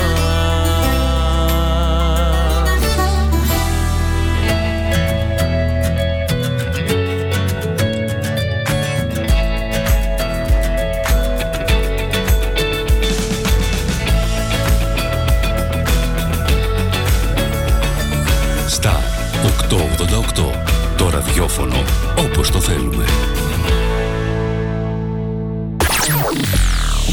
Αν σταματήσεις τη ραδιοφωνική σου διαφήμιση για να γλιτώσεις χρήματα, είναι σαν να σταματάς το ρολόι σου νομίζοντας και ότι ο χρόνος σταματά. Για σκέψου. Star 88,8 Τι ψάχνεις; Να ενημερωθώ. Για εμάς εδώ. Λιχτρολόγησε thrakitoday.com Η δική μας ηλεκτρονική εφημερίδα της Ξάνθης με πλήρη και συνεχή ενημέρωση για όλη τη Θράκη και την Ξάνθη. Για να μην ψάχνεις εδώ και εκεί, thrakitoday.com Το δικό σας πόρταλ με όλα τα νέα. Μαθαίνεις αυτό που ψάχνεις στοχευμένα από ανεξάρτητους συνεργάτες για αξιοπιστία των ειδήσεων. thrakitoday.com Πρόσθεσέ το στα αγαπημένα σου. Διαφημιστείτε στο thrakitoday.com Star 888 Έγκυρη ενημέρωση με άποψη και αντικειμενικότητα. Οι σημαντικότερες ειδήσεις της Ελλάδας, του κόσμου και της τοπικής κοινωνίας καθημερινά, Δευτέρα έως Παρασκευή, 8 με 10. Πρωινή ενημέρωση με τον Κοσμά Γεωργιάδη στο Star 888, το ραδιόφωνο όπως το θέλουμε. Ούταξες ταξίδι να με πας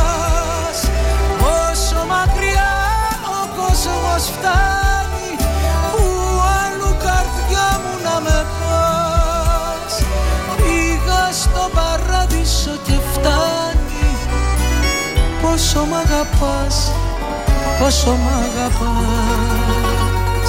Να ξέρα τον άστρο το σκοπό να στο λέω να σε γνωρίζω Να μου να Θεός να σου το πω. Πάρ' το γαλαξία στο χαρίζω. Τόσο σ' αγαπώ, πόσο σ' αγαπώ ταξίδι να με πας Όσο μακριά ο κόσμος φτάνει Που αλλού καρδιά μου να με πας Πήγα στο παράδεισο και φτάνει. Πόσο μ' αγαπάς, πόσο μ' αγαπάς. Μόνος μου χαζεύω στο παράθυρο Πώς αναβοσβήνουν τόσα φώτα. Χάθηκε το βλέμμα μου στο άπειρο. Χάθηκες χτυπώντας μου την πόρτα. Έκλεισες την Ο υποψήφιος ε, δημοτικός ε, σύμβολος και ενεργός πολίτης, ο Γιάννης ο Μπόσβελης, ε, ε, μας έστειλε ένα, μια επισήμαση, ένα σχόλιο, το αναφέρουμε, άμεσα να μπει συνεργείο καθαρισμού στο κολυμπητήριο Ξάνθης, τονίζει ο Γιάννης, να γίνει διαγωνισμός, να αναλάβει συνεργείο καθαρισμού, να καθαριστεί ο χώρος, γιατί δίπλα στη μικρή πισίνα μπαίνουν παιδιά μικρά και κινδυνεύουν από μικτιάσεις και ό,τι άλλο συνεπάγεται με αυτή την κατάσταση που επικρατεί εκεί μετά από την ε, επίσκεψή του στον ε, συγκεκριμένο χώρο. αγκαλιά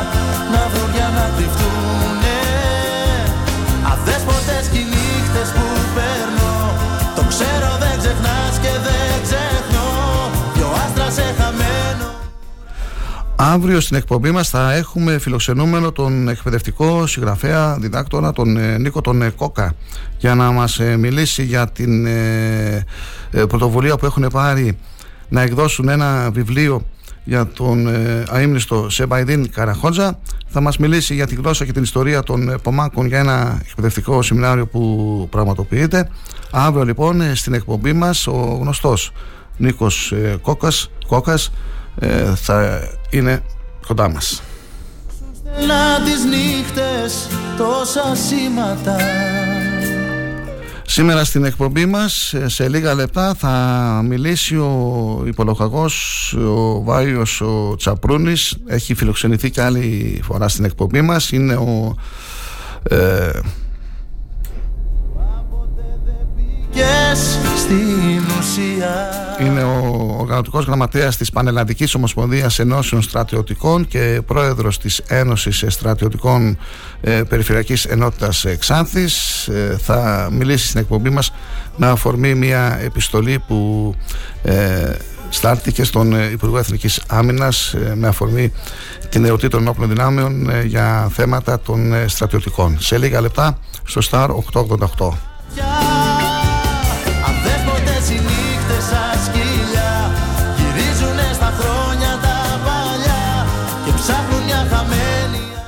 Αύριο Παρασκευή που είναι και η τελευταία ημέρα της εβδομάδας περίπου στις 10 παρατέταρτο που θα αναφερθούμε και στην αθλητική κίνηση του Σαββατοκύριακου θα ε, μιλήσουμε με τον αθλητικογράφο της Κομωτινής ε, τον ε, Δημήτρη τον Μπακιτσί για το ντέρμπι της Τράκης Παθρακικού με Ορφέα Ξάνθης.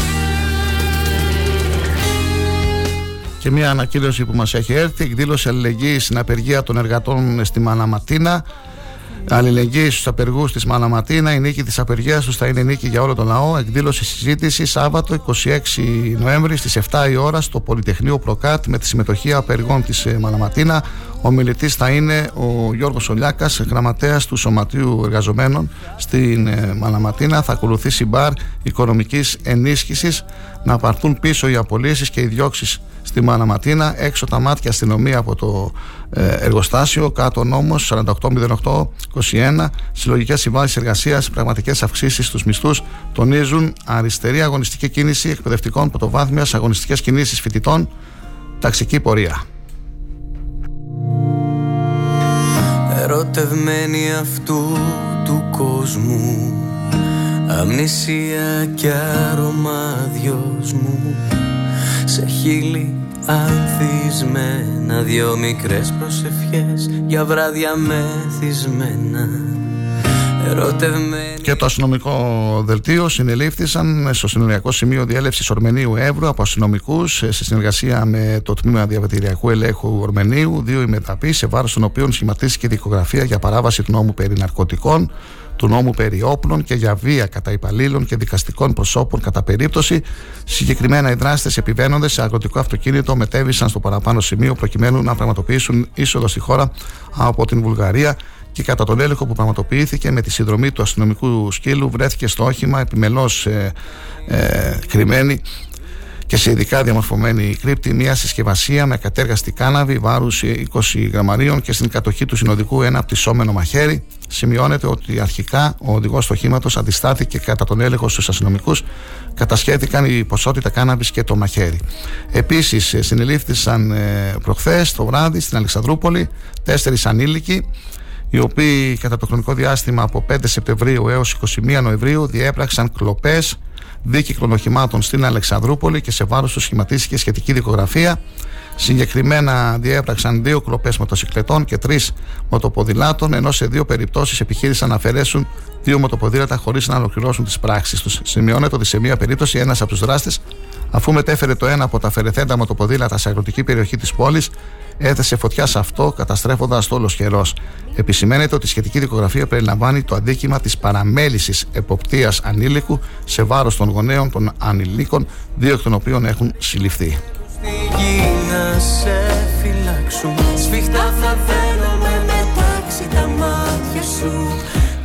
Τέλος, με το αστυνομικό δελτίο, προχθές συνελήφθησαν στην Εγνατία Οδό Καβάλας Ξάνθης από αστυνομικούς του τμήματος διαχείρισης μετανάστευσης Καβάλας σε δύο ημεδαπή, διότι εντοπίστηκαν σε δύο περιπτώσεις να οδηγούν ένα ΙΧ και ένα φορτηγό αυτοκίνητο στερούμενοι αδειών ικανότητας οδήγησης, ενώ για τα οχήματα έχει δηλωθεί κλοπή την 13 Νοεμβρίου σε αστυνομική υπηρεσία της Αττικής και 18 Ιανουαρίου 2022 σε αστυνομική υπηρεσία της Θεσσαλονίκης αντίστοιχα.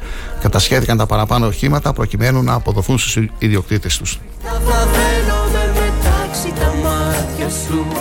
Να μείνουν τα μοίρα εκεί, να μην το σκάσουν Θα σε σκεπάζω, μη βραχούν τα κομμάτια σου Θα ρίχνω αγγέλους στη γη να σε φυλάξουν Σφιχτά θα δένομαι μετάξι τα μάτια σου.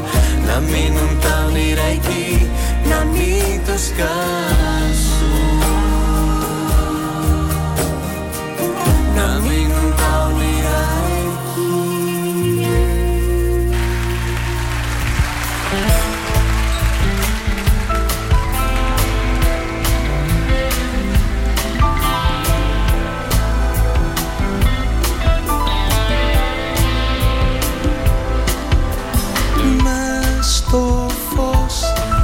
Εφεύγες μες στο φως Γίνωσουν χωρισμός Εμένα πίσω εγώ Σ' όνειρο είχα Το περασμένο Σάββατο η διεθνούς φήμη ε, Σοπράνο και κυρία Σόνια Θεοδωρίδου επισκέφθηκε τον ε, Πολυχώρο Τέχνης και Σκέψης, εκεί Αμάνου Χατζητάκη, και συναντήθηκε με πολιτιστικούς, εκπαιδευτικούς και μουσικοχρευτικού φορείς της Ξάνθης.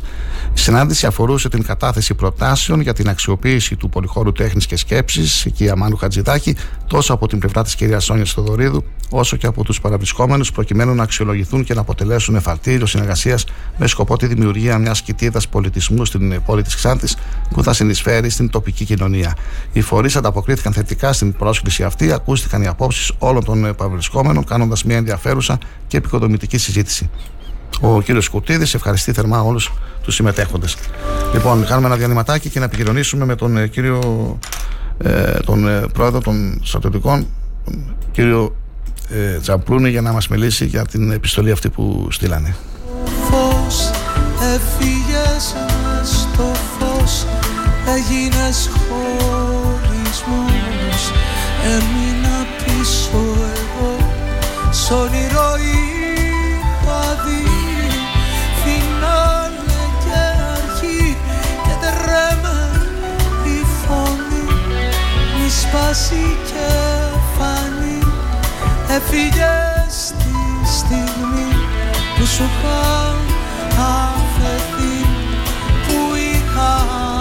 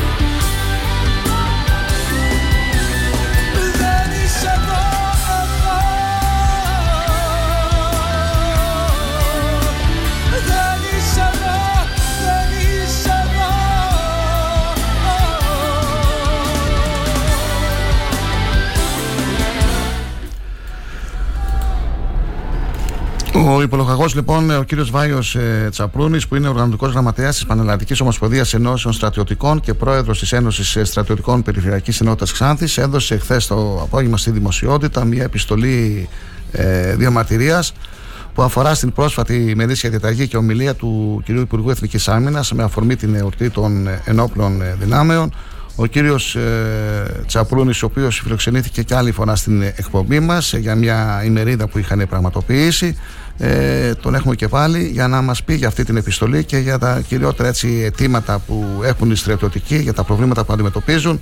Μεταξύ άλλων, εδώ βλέπω, διαβάζω τώρα την, ε, το άρθρο ε, το ερώτημα που προκύπτει είναι αν το πράσινο φως του Υπουργείου Οικονομικών αφορά σε αυτό κατά αυτό το νομοσχέδιο ή αν αφορά στην ήδη αυξημένη κατά 103 περίπου εκατομμύρια ευρώ σε σχέση με πέρσι αύξηση των κονδυλίων για παροχές σε προσωπικό. Διότι αν αφορά το δεύτερο, με πικρία διαπιστώνουμε πάνω από την οθόνη του μικρουπολογιστή μας ότι δεν αρκούν και σε εξαγγελίες και αδικήσει να προκαλύψουν τα 103 εκατομμύρια ευρώ αναδρομική από το 17 και εφ' καταβολή ειδικής αποζημίωσης από το 19, την αποκατάσταση των μισθολογικών αδικιών. Έχει μια σειρά από αιτήματα ε, και καταλήγει ο πρόεδρος δυστυχώς και απευθυνόμενος στον Υπουργό, κρίνεται η παρούσα με τη φράση Δεν προκάνουμε, κύριε Υπουργέ. Δεν προκάνουμε. Καλή σας ημέρα, κύριε Πρόεδρε. Καλημέρα, καλημέρα κύριε Γεωργιάδη, Τελικά- καλημέρα στους ακροατές σας. Προλαβαίνετε ή δεν προλαβαίνετε τελικά, τι γίνεται; Ε, αυτό, ο, ο Υπουργός θα πρέπει να μας απαντήσει. Προλαβαίνει ή δεν προλαβαίνει τελικά; Ναι. Γιατί Σωστά. πρόκειται, πρόκειται για ένα, ένα νομοσχέδιο το οποίο το περιμένουμε εδώ και τρία χρόνια. Το οποίο θα έχει και οικονομική χρειά, έχει δηλαδή οικονομική επίπτωση στον προϋπολογισμό της, ε, της κυβέρνησης, στον προϋπολογισμό του Υπουργείου Εθνικής Αμήνης.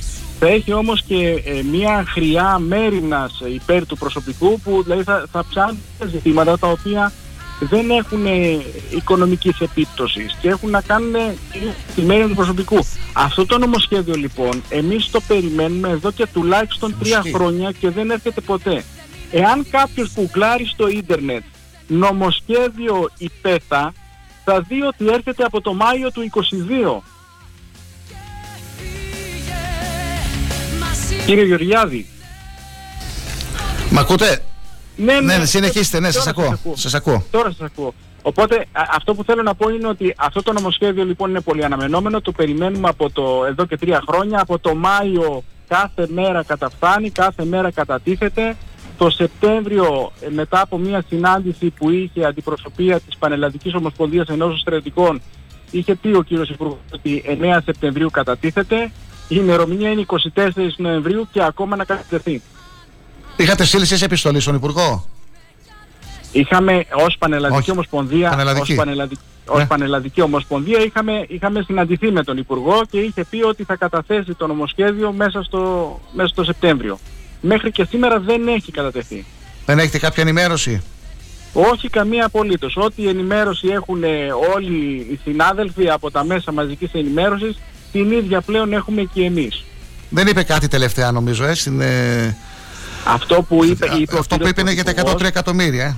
ο, κυ- ο κύριος Πρωθυπουργός αυτό που είπε Ναι. και σε, σε- σε τελευταία του ομιλία ήταν ότι μαζί με τους αγρότες, μαζί με τους κτηνοτρόφους ε, θα, θα συμπεριλάβει και εμάς σε νομοσχέδιο που θα κατέβει ε, στις, ε, μέσα στον Ιανουάριο του 2023. Οπότε τα ζητήματα που αφορούν στο προσωπικό των ενόπλων δυνάμεων και είχε εξαγγείλει από τη Διεθνή Έκθεση Θεσσαλονίκης, οι εξαγγελίες αυτές είπε ότι θα υλοποιηθούν ε, αρχές του 2023.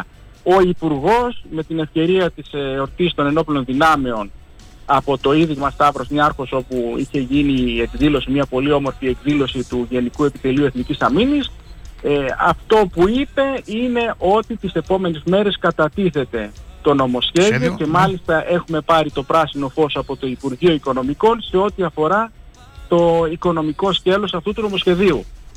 Και πάνω σε αυτό λοιπόν ε, το ερώτημα που τίθεται είναι εάν το πράσινο φως που έδωσε ο Υπουργός Οικονομικών αφορά σε αυτό καθ' αυτό το νομοσχέδιο που έρχεται ή αν τελικά είναι τα 103 εκατομμύρια ευρώ περισσότερα σε σχέση με τον περσινό προϋπολογισμό που αφορά στο Υπουργείο Εθνικής Άμυνας και συγκεκριμένα σε παροχές εργαζομένους εάν λοιπόν αυτά τα χρήματα αφορούν στο νομοσχέδιο ή στον προϋπολογισμό που έχει κατατεθεί. Αυτό δεν το ξέρουμε τώρα, έτσι δεν είναι; Αυτό δεν το, δεν το γνωρίζουμε. Δεν το γνωρίζουμε. Αυτό θα φανεί. Το θέμα είναι ότι 103 φανεί. εκατομμύρια ευρώ Δεν- δεν φτάνουν- ούτε για ζήτο. Πείτε τα κυριότερα αυτά τα προβλήματα, τα θέματα που έχετε, ποια είναι; Κάτι βλέπω εδώ κυριότερο είναι αναδρομικά. Ναι. Το κυριότερο είναι ότι Μισθολογικά. έχουμε να, πληρω... έχουμε να πληρω... μάλλον ποτέ δεν έχουμε πληρωθεί την νυχτερινή μας εργασία. Από το 2017 οπότε και νομοθετήθηκε δεν έχουμε πάρει ούτε ένα ευρώ. Που σημαίνει ότι θα πρέπει να βρεθούν χρήματα για να πάρουμε τα χρήματά μας αναδρομικά από το 2017 μέχρι και το 2022 και να δοθούν από το 2023 και μετά. Αυτό είναι και το, το μεγαλύτερο ποσό που αφορά στο, στο επικείμενο νομοσχέδιο που υποτίθεται ότι θα είναι μέσα τα νυχτερινά μας. Από εκεί και πέρα υπάρχει ένα ζήτημα, μια σειρά ζητημάτων ε, ε, που έχουν ε, οικο- οικονομική βάση, όπως είναι η- το μισθολόγιο των ε, ΕΜΘ ανθυπολογαγών, Ναι. οι οποίοι από το 2019 έχουν γίνει ανθυπολογαγοί και πληρώνονται σαν ανθρωστές. Έχουμε την αποκατάσταση των μισθολογικών αδικιών των οπλιτών βραχίας κατάτα, ανα, ανακατάταξης. Είναι η, η ΟΒΑ, οι οποίοι δεν δικαιούνται επίδομα παρεμεθορίου, οι οποίοι δεν δικαιούνται μια σειρά επιδομάτων που παίρνουν όλα τα στελέχη, παρόλο που εργάζονται και έχουν ακριβώς τις ίδιες υποχρεώσεις που έχουν τα στελέχη. Εάν, εάν προχωρήσουμε, μιλάμε πάλι για αποκαταστάσεις μισθολογικών αδικιών που έχουν να κάνουν για παράδειγμα με τους σπουδαστές των ανώτερων στρατιωτικών ε, σχολών, είτε είναι αυτές αξιωματικών, είτε είναι υπαξιωματικών. Ένας σπουδαστής στο, της σχολής ε, Ευελπίδων για παράδειγμα ε, αποζημιώνεται ε, με, με, πολύ, με μεγάλη διαφορά μάλλον προς τα κάτω σε σχέση με έναν συνάδελφό του του λιμενικού. Αντιλαμβάνεστε λοιπόν ότι όλες αυτές οι αδικίες, οι μισθολογικές, απαιτούν και τα αντίστοιχα χρήματα. Και τα 103 εκατομμύρια ευρώ δεν φτάνουν για όλα αυτά. Τι να πω, εύχομαι να είναι ευχάριστες οι εξελίξεις, να δικαιωθείτε και να ε, πάρετε, μα να δεν μπορείς πάρετε αυτά όταν- που δικαιούστε. όταν- Ναι. Όταν ο κύριος Υπουργός ε, συντάσσει μία ημερήσια διαταγή, κάτι το οποίο είναι ένα κείμενο το οποίο είναι πολύ επίσημο, πολύ θεσμικό, είναι ένα σοβαρό κείμενο, Ναι, ναι. που σημαίνει ότι ε, αυτό το κείμενο, αυτή η ημερήσια διαταγή θα πρέπει να γράφει πράγματα μέσα που θα γίνουν. Που θα γίνουν, που ζητούνται λοιπόν από εμάς να τα προσφέρουμε έτσι αντίστοιχα ότι όταν ε, αυτό το κείμενο έχει μέσα γραμμένα κάποια πράγματα τα οποία θα υλοποιήσει ο Υπουργός θα πρέπει και να τα υλοποιήσει. Δεν πρέπει δηλαδή να χρησιμοποιείται μια ημερήσια διαταγή τύπου εξαγγελιών. Εκείνον πράξη. Οπότε σε όλες τις ημερήσιες διαταγές αυτό που γράφει είναι ότι μεριμνώ προκειμένου να βελτιώσω την καθημερινότητά σας, την βέβαια. καθημερινότητα των Στην πράξη τι οικογενειών σας, γίνεται, έτσι, ναι. Σωστά. προ, προκειμένου αναπόσπαστη να αφοσιωθείτε στο καθήκον και το έργο σας. Δηλαδή, όταν δεν πληρωνόμαστε νυχτερινά, όταν υπάρχουν όλες αυτές οι μισθολογικές αδικίες, σημαίνει ότι δεν δεν θα πρέπει να, να, να είμαστε προσιλωμένοι στα καθήκοντά μας. Θα είμαστε δικαιολογημένοι δηλαδή. Μάλιστα. Τέλος πάντων, το θέμα Τέλος είναι πάντων. ότι η, η, η αγανάκτηση στο στράτευμα εξεχυλίζει. Ε, εμείς ως εκπρόσωποι τουλάχιστον των εργαζομένων, των ενστόλων εργαζομένων, των στρατιωτικών, ε, είμαστε υποχρεωμένοι να μεταφέρουμε ε, με- με όσο το δυνατόν κόσμιο τρόπο μπορούμε αυτή την αγανάκτηση, προκειμένου να καταλάβει ο κύριος Υπουργός ότι έχουμε φωνή, ότι έχουμε αγανακτήσει και ότι απαιτούμε ε, όλες αυτές τις, ε, την αποκατάσταση όλων αυτών των ε, αδικιών. Έχετε ακουστεί κύριε Πρόεδρε, σας ευχαριστώ πολύ. Να είστε καλά κύριε Γεια σας, Γεωργιάδη, γεια σας. ευχαριστώ και εγώ. Γεια σας. Μη μ' αφήσεις σου λέω, σου λέω Να σ' αφήσω ξανά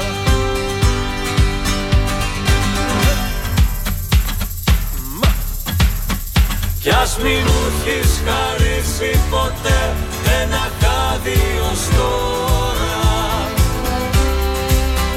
Πάντα εδώ θα γίνω. Από πείσμα και τρέλα θα ζω σε τούτη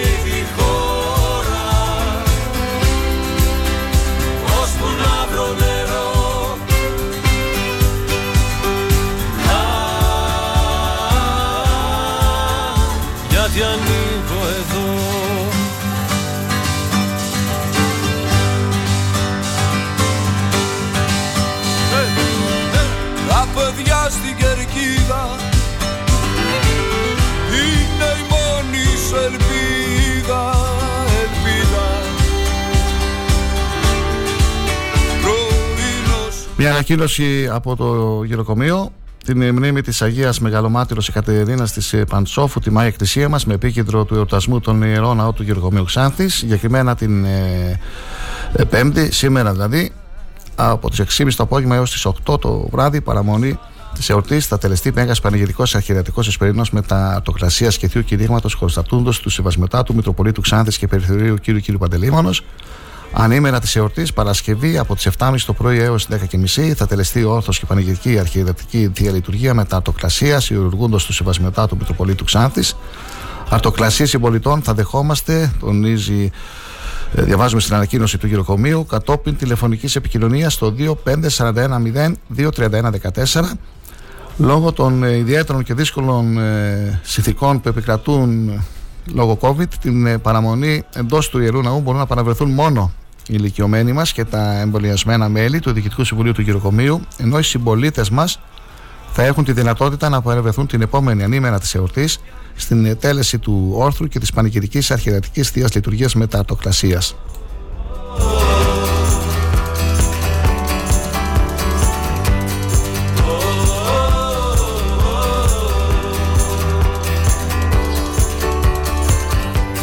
Σπάστε τις ψεύτικες οθόνες Επιστολή με τις παρατηρήσεις του στην ε, προδημοσίευση του οδηγού του προγράμματος Εξοικονομώ Ανακαινίζω για Νέους κατέθεσε προς τον Υπουργό Ενέργειας και Περιβάλλοντος κ. Κώστας Σκρέκα το Περιφερειακό Τμήμα Θράκης του Τεχνικού Επιμελητηρίου Ελλάδας.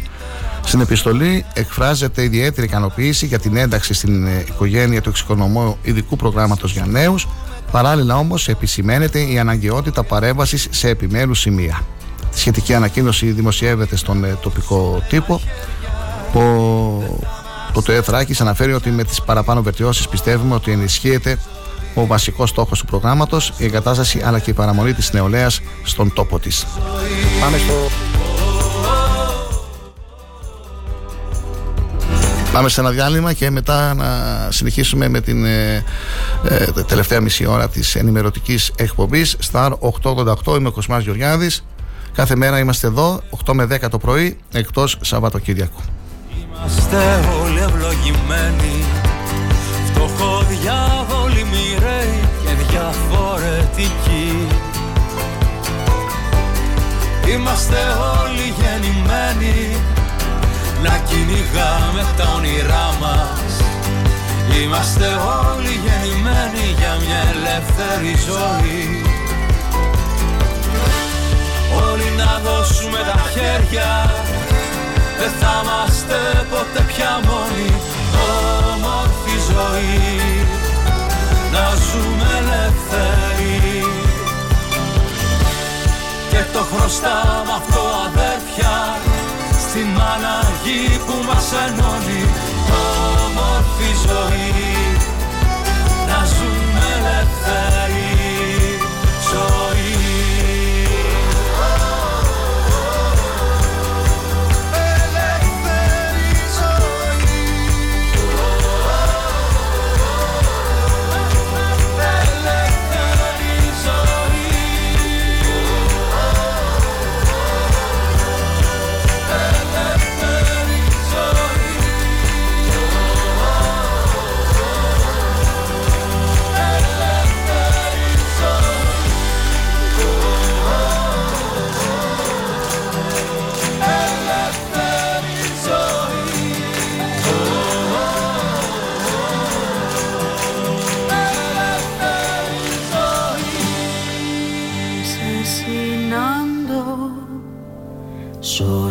κάνω και θα λείπεις Θα σε πάντα εδώ Σ' ό,τι αγάπησα πριν φύγεις.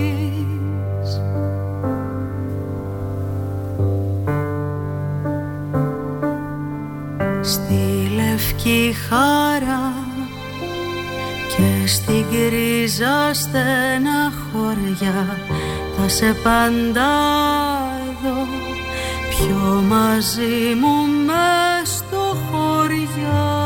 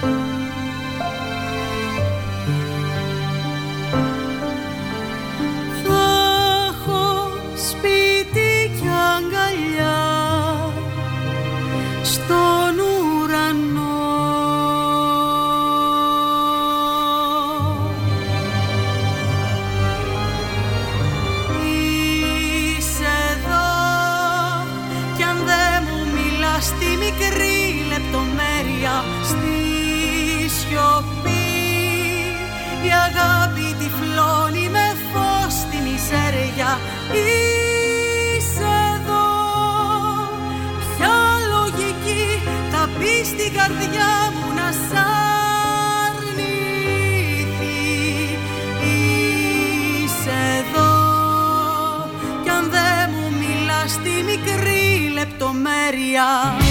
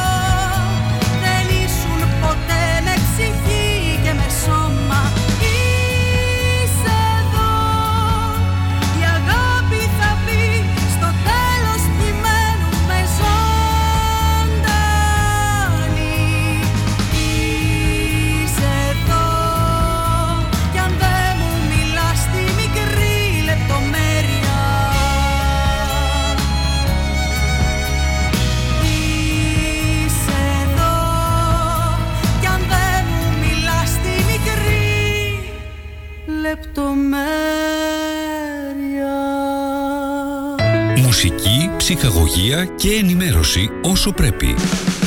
Star 888. Γι' αυτό είναι το ραδιόφωνο όπως το θέλουμε. Όταν ο αγαπημένος σου σταθμός ακούγεται παντού, ακούγεται παντού, τότε πρέπει να έρθεις κι εσύ. Μπε στην παρέα και άκουσε την επιχείρησή σου παντού. Γιατί εδώ δεν ακούς απλά, ακούγεσαι κι εσύ. Τηλεφώνησε τώρα στο 25410 83922 και ξεκλείδωσε το δικό σου πακέτο διαφήμισης ανάλογα με τις ανάγκες σου. Μπες στην παρέα τώρα για να ακούγεσαι παντού. Τι ψάχνεις; Να ενημερωθώ. Για εμάς εδώ. Λιχτρολόγησε thrakitoday.com Η δική μας ηλεκτρονική εφημερίδα της Ξάνθης με πλήρη και συνεχή ενημέρωση για όλη τη Θράκη και την Ξάνθη. Για να μην ψάχνεις εδώ και εκεί, thrakitoday.com Το δικό σας πόρταλ με όλα τα νέα. Μαθαίνεις αυτό που ψάχνεις στοχευμένα από ανεξάρτητους συνεργάτες για αξιοπιστία των ειδήσεων. thrakitoday.com Πρόσθεσέ το στα αγαπημένα σου. Διαφημιστείτε στο thrakitoday.com Σας αρέσουν οι ιστορίες; Θέλετε να μαθαίνετε νέα για τη μουσική, τους καλλιτέχνες αλλά και την επικαιρότητα; Τότε η Τρίτη είναι η μέρα σας. Δύο ώρες γεμάτες νότες, ιστορίες τραγουδιών και άλλα πολλά. Κάθε Τρίτη, 6 με 8, ιστορίες αλλιώς με τη Χρύσα Στόικου στον Star 888. Γιατί ο στίχος έχει τη δική του ιστορία.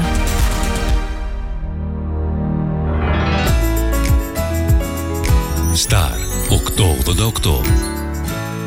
Και να το αστέρι που κάπου πριν το καλοκαίρι είχε σβήσει. Τώρα ξανά άναψε φωτιά και το κρατάω από το χέρι. Ζώδιο μου τυχερό. Και να οι τρέλες που είχα ξεχάσει πως μεθούν τις ομπρέλες. Στα ποτηράκια που σερβίρουν οι κοπέλες. που συνεχώς αδιαφορούν για τους θαμώνες. Ώρες του καύσωνα που λιώνουν τους χειμώνες που κάπως θα ξεκουραστούν. Θέλω φλουζιές, θέλω αρρώστια με κιθάρες και καπρίτσια. Θέλω να νιώσω ενοχές, θέλω φωτιά. Να ανάβω σβήνει μες στο στήθος μου απόψε. Με συνεπέρνει ομορφιά οι παραλίες Γεμίσαν εφήβους με ακμή, με σκουλαρίκια Σε μέρη δίχως αφορμή. Στον αφαλό Να κάνει το φάλο, να θέλει να την έχει. Στον κόσμο εκεί τον ομφαλό και στο γυαλό Οι κιθαροβράδιες να παίζουνε με λόλα. Στα παίρνει όλα και με μοναξιά μου όλα. Με θέλω να σε ξεπεράσω μα εκείνη Και στρογγυλίζει Θέλω γητιές και νοσταλγίες. Θέλω να αλλάζω εποχές Να πάω εκεί. Στη βεράντα που είχε πάντα ένα φιδάκι Που έδιωχνε το μακιάχι στρωματσάδα Κάτω απ' την κλιματαριά με τους παππούδες Να προσέχουν τα παιδιά. Θέλω αν θες. Στους διαδρόμους της ζωής μου να αρμενίζω. Πάντα να νιώθω ενοχές Μαυρό γαλάζιο. Να εναλλάσσεται με πάθος τους βυθούς. Της αιώνιας αγάπης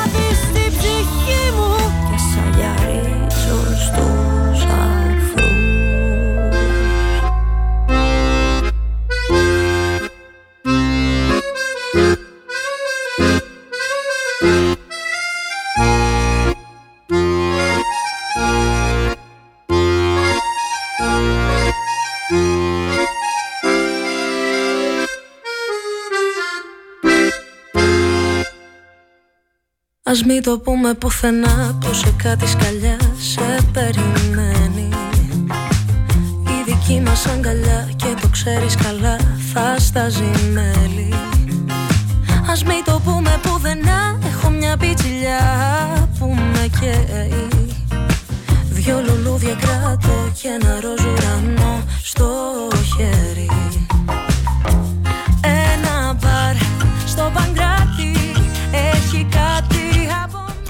από Να συνεχίσουμε φίλοι και φίλες Είναι η πρώτη πρωινή ενημέρωση Star 888, το ραδιόφωνο όπως ε, το θέλουμε, να δούμε λίγο τα κυριότερα θέματα της ε, εβδομαδιαίας ανεξάρτητης εφημερίδας ηχό της ε, Θράκης του Αλέξανδρου του Παυλικάνου. Ο τραγικός επίλογος του επιχειρηματία της Ξάνθης που αγνοούταν γράφτηκε στην παραλία της Μέσης, εντοπίστηκε νεκρός, ακόμη μια απώλεια για την Ξάνθη. Τελικά Πού είναι τα συναρμόδια Υπουργεία και οι αποκεντρωμένοι της Ανατολικής Μακεδονίας και Θράκης, αλήθεια για ποια δημοκρατία μιλάμε, έχει ένα άθρο τρόμος και δέος, ο Μπουρβικέλης, ο Οδυσσέας Μπουρβικέλης μέχρι στιγμής υποψήφιος στο Πασόκ, ε, βέβαιο το όνομα του Μπουρχάν, Άλλα θέματα της εφημερίδας, αίμα νέων ανθρώπων ε, βάφει την άσφαλτο της Ξάνθης, τι πρέπει να γίνει; Και μια με πολιτική παρέμβαση Ζερενίδη κλείνουν οι λακκούβες του φυσικού αερίου και μπαίνει σωστά το ταρτάν. Ε, Αλέξανδρε, καλή σου μέρα. Καλημέρα λοιπόν από την ηχό της Θράκης στον κόσμο της Ξάνθης που μας ακούει. Ε, για πες μας λίγο η κατάσταση στους δρόμους πώς είναι, πώς την βλέπεις εσύ είδαμε τη Σαρανταπόρου προχθές να την ασφαλτοστρώνουν προσωρινά ε, υπάρχουν κάποια μπαλώματα σε διάφορα σημεία. Βέβαια την ευθύνη την έχουν οι, ε, οι εργολάβοι του φυσικού αερίου. Έτσι δεν είναι; Οι και, εργολάβοι του φυσικού και αερίου βλέπω εδώ ένα είναι θέμα που έχεις... υποχρεωμένοι να ασφαλτοστρώσουν. Ναι. Και για πες μας λίγο... μπάλωμα. Ναι. Για πες... από εκεί ναι. ευθύνη του Δήμου είναι να ασφαλτοστρώσει τους δρόμους για να, για να φέρει τους δρόμους τουλάχιστον τους κεντρικούς σε, μια, σε ένα ισιάδι που λέμε στην καθομιλουμένη. Και υπήρξε η παρέμβαση του αντιδημάρχου του κ. Ζερενίδη όπως γράφεις εδώ στην εφημερίδα. Ακριβώς. Ε, κάλεσα, μίλησα με τον Γιάννη τον ε, ναι. Ζερενίδη και επειδή και επί 1,5 χρόνο περίπου, ένα-1,5 χρόνο που η εταιρεία έκανε του κεφαλιού της αφού δεν είχε έλεγχο ε, ζήτησε ο Γιάννης ο Ζερενίδης από τις υπηρεσίες να του δώσουν τον ε, νόμο και όντως σε πρώτη ανάγνωση ο νόμος λέει όταν πρόκειται για εθνικό έργο, έτσι χαρακτηρίστηκε το έργο, η τοπική αυτοδιοίκηση, ο Δήμος, δεν έχει δικαίωμα να παρέμβει. Ναι. Ε, μετά τις γκρίνιες έγραψες και εσύ νομίζω στον αγώνα και στο Thrakey Today έγραψες, γράφτηκε και σε μένα και σε άλλα μέσα ενημέρωση τοπικά που μεταφέραμε την κρίνια του κόσμου, αναγκάστηκε ο Γιάννης ο Ζερενίδης να πάρει τον νόμο, να τον ξεψαχνίσει, και να βρει μία απόφαση ε, του Συμβουλίου ε, που λέει ότι επικρατείας που λέει ότι ο Δήμος, ότι η εταιρεία που αναλαμβάνει το εθνικό έργο όταν πρόκειται για κοινόχρηστους χώρους για δρόμους που χρησιμοποιούνται, για πεζοδρόμια κτλ. είναι υποχρεωμένη με, που τελειώνει, με το που τελειώνει την εργασία μετά την εξκαφή να ρίξει άσφαλτο. Και από εκείνη την ημέρα κοντεύουν τουλάχιστον ένα δίμηνο, τρίμηνο το λέω αυτό γιατί η εφημερίδα μας είναι στις παρυφές της πόλης και έχει αρκετά σοκάκια γύρω-γύρω. Ναι, αυτό τώρα θα σε έλεγα, Αλέξανδρε. Είχα, είχα περάσει με το μηχανάκι πριν από λίγες ημέρες εκεί στην περιοχή της Ρεύη, το Πούναλικ που λέμε. Ε, εκεί λοιπόν, τι γίνεται με εκείνη, εκεί τον έχουν φτιάξει το δρόμο; Τον έχουν φτιάξει άμεσα. Την, το ίδιο απόγευμα που τελείωσαν uh, οι εργασίες, την επομένη έριξαν άσφαλτο. Ναι. Μάλιστα. Άρα λοιπόν, ε, ξέρεις τι, ε, αναδεικνύουμε τα θέματα κοσμά. Ναι. Απλά, απλά θα πρέπει να λαμβάνουμε υπόψη μας και το τι μπορεί να κάνει η τοπική αυτοδιοίκηση όταν θέλει. Σωστά. Όταν θέλει μπορεί. Να σου δώσω ένα απλό έτσι παράδειγμα. Τι έκανε ο Δήμαρχος των Αρδύρων. Όπως όλοι ξέρουμε, το Πόρτο Λάγος έχει ένα διθέσιο σχολείο το οποίο στέκεται καλούτσικα. Ναι. Αλλά δεν έχει παιδιά. Με αποτέλεσμα χρόνο με το χρόνο αυτό το σχολείο να ρημάζει. Αναφερθήκαμε σε αυτό, ναι, βγάλαμε και τον αργή του προμήρα. Μπράβο. Δηλαδή, μια... και ε, πάμε, πάμε στο διατάφτα. Ε, Όταν θέλει η τοπική αυτοδιοίκηση, είπε ο Τσιτηρίδης, ναι ρε παιδιά, αυτό το ακίνητο, γιατί το αναφέρω, θα σου πω γιατί το αναφέρω. Αυτό το ακίνητο δεν αποδίδει. Δώσ' το λοιπόν στο σύλλογο που θέλει να το αναδείξει και, ανα, και αναδεικνύεται, παίρνει ζωή. Το ίδιο δεν θα μπορούσε να γίνει και στην Ξάνθη. Έτσι, δεν καυτηριάζω αυτή τη στιγμή, ούτε έχω καμία διάθεση να εναντιωθώ στην πολιτική του, της διοίκησης του Δήμου. Ένα άλλο θέμα που γράφει σήμερα είναι για τον ε, κύριο Οδυσσέα Βουρβουκέλη ότι μέχρι στιγμής ε, αναφέρει σε είναι υποψήφιος με το ψηφοδέλτιο του Πασόκ. Βέβαιο το όνομα του Μπουρχάν. Εμείς ε, είχαμε και παλαιότερα τον ε, κύριο Μήτρου, τον γραμματέα της ε, ε, Νομαρχιακής Επιτροπής Πασόκ Σάνθης, ο οποίος και μας είπε ότι έχουν γίνει αρκετές αιτήσεις. δεν ήθελε όμως να, να αναφέρει ονόματα, γιατί δεν είναι κάτι το επίσημο. Υπάρχουν κάποιες πληροφορίες. Αυτές που έχω εγώ είναι ότι έχουν καταθέσει αιτήσεις ε, για να είναι υποψήφοι στο ψηφοδέλτιο του Πασόκ ο Δοβιτίδη ο Παναγιώτης, ο Ανέσης ο Αντωνιάδης, ο Βασίλης ο Τσολακίδης, ο Φώτης ο Καραλίδης, δεν ξέρω αν έχεις κάποιο όνομα, και ο Οδυσσέας ο Βουρβουκέλης. Έχεις κάποιες πληροφορίες και ε, αναφέρεσαι σε αυτό το όνομα; Πληροφορίες για δύο λόγους. Ναι. Για τρεις λόγους. Ο Οδυσσέας Βουρβουκέλης έχει την πρίκα που έχει ως περιφερειακός σύμβουλος. Ναι. Δεν μπορεί κανείς να το αμφισβητήσει. Είναι επιχειρηματίας. Ε, έπαιξε εντός εισαγωγικών με το χώρο του κέντρου, της κεντροδεξιάς, έτσι, με τον... Ε, ε, ήταν περιφερειακός σύμβουλος με τον Τοψίδη. Άρα η πληροφορία μου, γι' αυτό και δένω την πληροφορία μου, γι' αυτό και το έβγαλα, ε, εγώ αν ήμουν στη θέση του Ανδρουλάκη σαφώς και θα, ε, ε, θα εκτιμούσα αυτά τα δεδομένα σε ό,τι αφορά το πρόσωπο του Βουρβικέλη και ε, έχοντας την πληροφορία ότι από όλους αυτούς που κάνανε αίτηση εξετάζεται ε, με περισσότερη προσοχή η αίτηση του Βρουβουκέλη αυτό μου λέει η πληροφορία μου.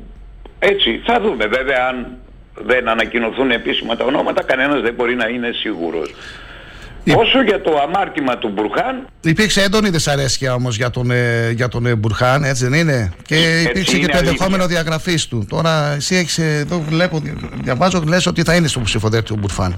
Ακριβώς άκουσα και εγώ τα περί διαγραφής του, ναι. αλλά εκτιμώ ότι το Πασόκ, Άνθη, δεν έχει έναν μειονοτικό ο οποίος παραδέχει ότι έκανε ένα λάθος και πορεύεται ε, Είχε παρευρεθεί σε εκδήλωση της, ε, της ε, ψευδομουφτίας ε, πανόντος του Τούρκου προξένου με φόντο τη τουρκική σημαία. Είναι γνωστά αυτά. Με, ναι, είναι γνωστά. Ναι. Απλά ποιο είναι; Είναι ότι είναι ο, ο, ο μόνος μειονοτικός σύμβουλος ο οποίος είπε ρε παιδιά έκανα ένα λάθος.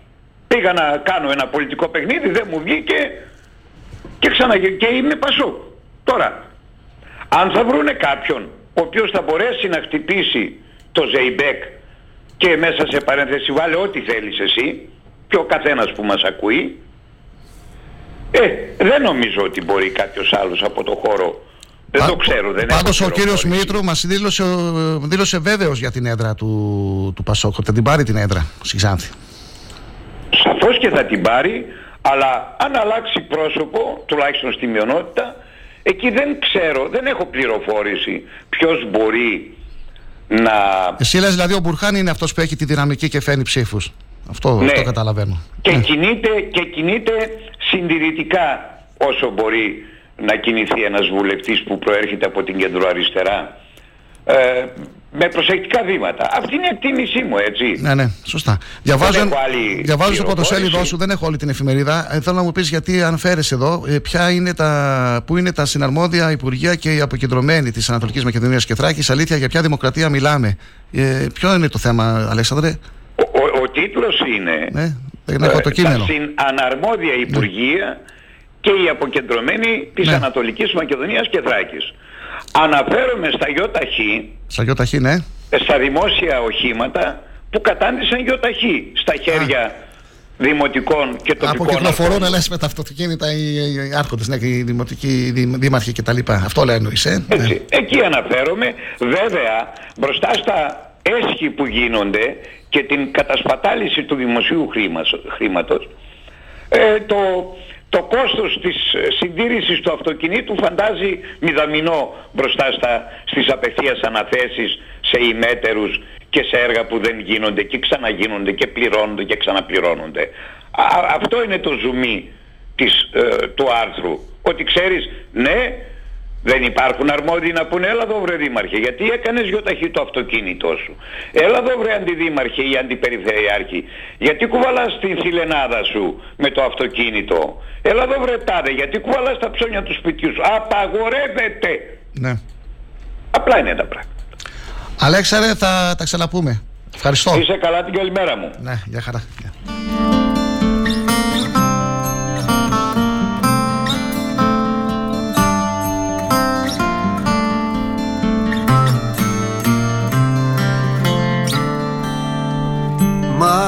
Μάσκα δεν έχω να γυρνώ.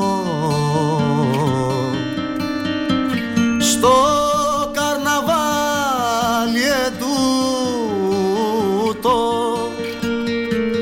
Μόνο μια πόχη να τριγώ Της θάλασσας στην πονηριά Συνεχίζουμε φίλοι και φίλες. Μια ευχάριστη είδηση για τους ε, ποδοσφαιρόφιλους. Την ανεβάσαμε χθες στο, στο αγώνας.gr Γκρινιάζαμε, γκρινιάζαμε. Να λοιπόν που θα μας ανοιχτούν βέβαια οι γυναίκες μας. Εκτός αν ε, κάποιοι έχουν δύο και τρεις τηλεοράσεις στο σπίτι τους. Όλοι οι αγώνες του Μουντιάλ στο ελεύθερο κανάλι του Αντένα μετά το πρόβλημα που δημιουργήθηκε με το συνδρομητικό. Είπαν και αυτοί να κάνουν ένα συνδρομητικό εκεί πέρα και θα μπουν μέσα από ό,τι φαίνεται το μεγαλύτερο ποδοσφαιρικό γεγονός του πλανήτη, το Μουντιάλ 2022. Θα το δούμε τελικά όλοι και στο ελεύθερο κανάλι του Αντένα. Μετά το σάλο που προκλήθηκε και τις αντιδράσεις εκ μέρους των συνδρομητών από τα πανωτά blackout στο συνδρομητικό Αντένα Plus, κατά τη μετάδοση των αγώνων του Μουντιάλ, ο Όμιλος Αντένα εξέδωσε μια ανακοίνωση όπου περιγράφει και τι θα γίνει με τις συνδρομές.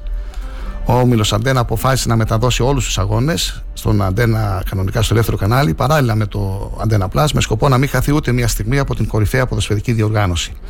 Κατά τη διάρκεια μετάδοσης αγώνων δημιουργήθηκαν τεχνικά προβλήματα. Η εταιρεία του εξωτερικού που ανέλαβε την πλατφόρμα δεν κατάφερε να, να ανταπεξέλθει στο μεγάλο όγκο ζήτησης που υπήρξε. Η αδυναμία αυτή προκάλεσε αναστάτωση. Ο Όμιλος αντέδρασε από την πρώτη μέρα, δίνοντας ελεύθερη πρόσβαση στη θέση των, στην θέαση των αγώνων. Η ομάδα του Αντένα συνεχίζει να εργάζεται για την αποτελεσματική επίλυση των ε, προβλημάτων που προέκυψαν. Τώρα, όσον αφορά για αυτούς που ήταν οι άτυχοι, σε εισαγωγικά, και πλήρωσαν την συνδρομή, ήταν νομίζω 3,5 ευρώ το μήνα με την υποχρέωση να την έχουν εξάμεινη. Με αίσθημα ευθύνης και απόλυτου σεβασμού προς τους συνδρομητές, ο Όμιλος αποφάσισε για όλους όσοι πήραν την εξάμεινη προσφορά με 50% έκπτωση από τις 17 Οκτωβρίου, αλλά και σε όλους εκείνους που θα εγγραφούν στο Αντένα Plus έως και τις 6 Δεκεμβρίου, την αυτόματη και δωρεάν επέκταση της συνδρομής τους για επιπλέον τρεις μήνες. Να δούμε τώρα και το σημερινό. Σήμερα έχει καλά παιχνίδια. Στη μάχη του Μοντιάλ ρίχνεται η Βραζιλία του Νεϊμάρ και η Πορτογαλία του Κριστιανό Ρονάλντο σήμερα Πέμπτη.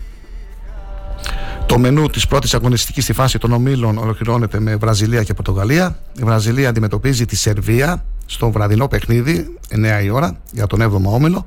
Το άλλο παιχνίδι του ομίλου είναι και το πρώτο του μενού με την Ελβετία να αντιμετωπίζει το, το Καμερούν.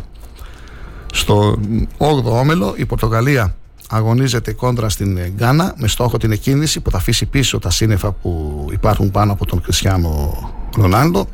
Νωρίτερα στις 3 η Ουρουάη του Λουίς Σουάρες και Έντινσον Καβάνη αντιμετωπίζει την Νότια Κορέα του Ινμπομ Χουάνκ και του Ιτζον Χουάνκ. Ωραία παιχνίδια σήμερα. Να τα συνοπτικά να πούμε. Λοιπόν, 12 η ώρα Ελβετία Καμερούν. 3 η ώρα Ουρουγουάη Νότια Κορέα στις 6 ώρα Πορτογαλία Γκάνα και στις 9 η ώρα Βραζιλία Σερβία. Μια χαρά αγώνες σήμερα στον Αντένα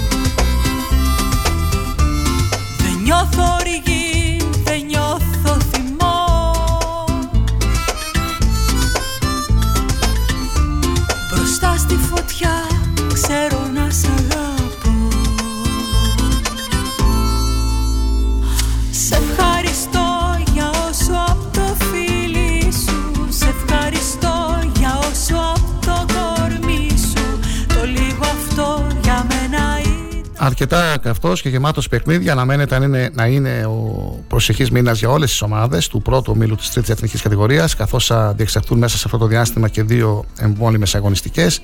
Και έτσι οι περισσότερες ομάδες θα δώσουν έξι παιχνίδια στη σειρά, με κάποιες μάλιστα να έχουν και παραπάνω παιχνίδια στο μενού τους λόγω υποχρεώσεων στα τοπικά κύπελα των ενώσεων. Όπως είναι γνωστό, συμμετέχουν και δύο ομάδες της Ξάνθης, ο Άρης Σαββάτου και ο Ορφαία Ξάνθης. Ο Παθρακικός που είχε παιχνίδι για την δεύτερη φάση με προσκυνητές που δεδομένα δεν θα γίνει τότε καθώς έχει μάτσει πρωταθλήματος με το πιο πιθανό είναι να πάει είτε για μια εβδομάδα αργότερα είτε για δύο και ανάμεσα στα δύσκολα παιχνίδια.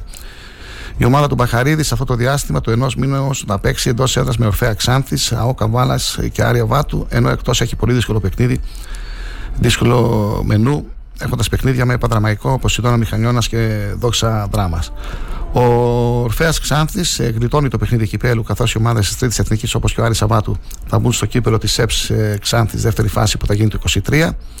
Η ομάδα του Μπάμπη Χατζημεστή έχει ένα πολύ γεμάτο μενού μπροστά, έχοντας να παίξει εντός έδρας με Θερμαϊκό, Αγροτικό και Αλεξανδρούπολη και εκτός έδρας με Παθρακικό, Καμπανιακό και Βίρονα Καβάλας. Να ευχηθούμε καλή επιτυχία στον ε, Ορφαία και στον Άρια Βάτου η ομάδα του Κώστα Πετρέλη έχει πέντε πολύ καθοριστικά παιχνίδια. Θα υποδεχθεί στη Φελόνη, Δόξα Δράμα, Νέστο Χρυσούπολης και Θερμαϊκό. Ενώ θα παίξει εκτός με Μέγα Αλέξανδρος στο Ορφάνη και Παθρακικός στην Κομωτινή. Αυτή την Κυριακή λοιπόν παίζει ο Παθρακικός με τον ε, Ορφαία και ο Άρης Σαββάτου με την ε, Δόξα Δράμα.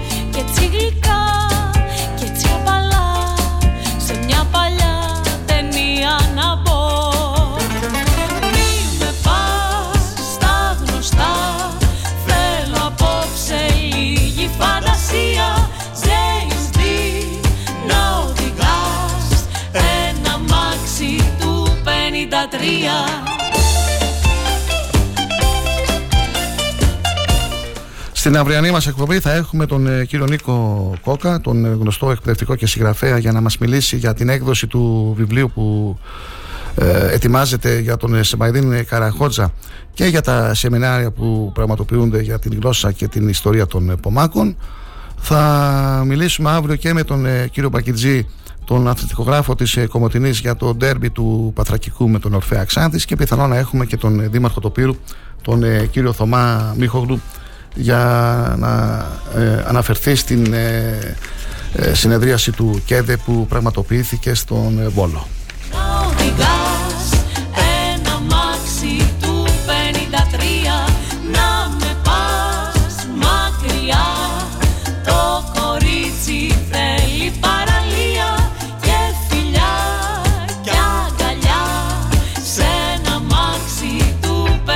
Τρία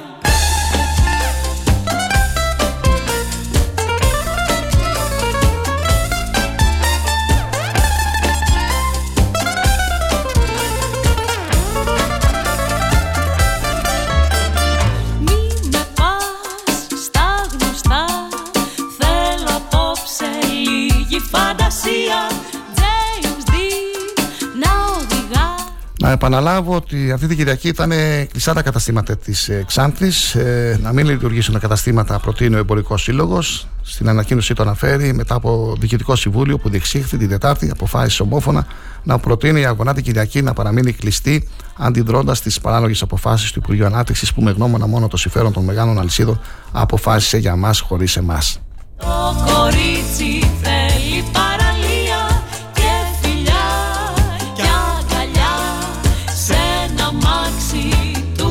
93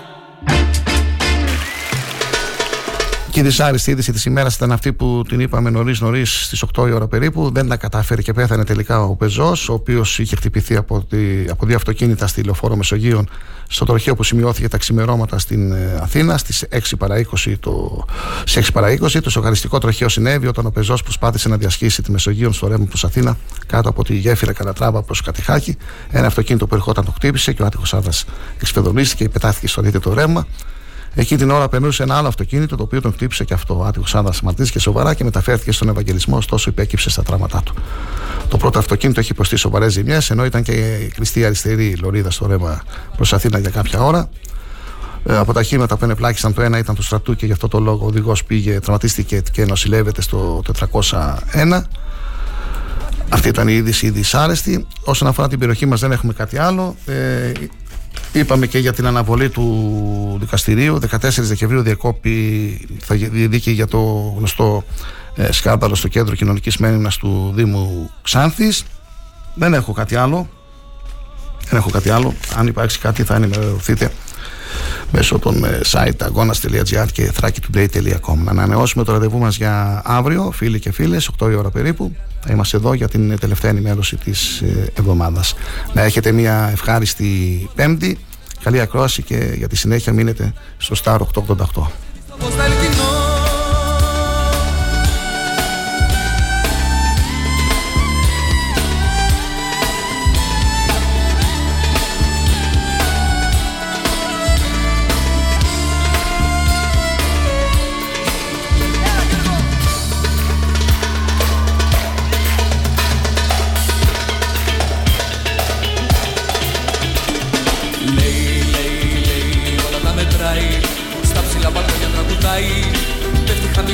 σταματάει.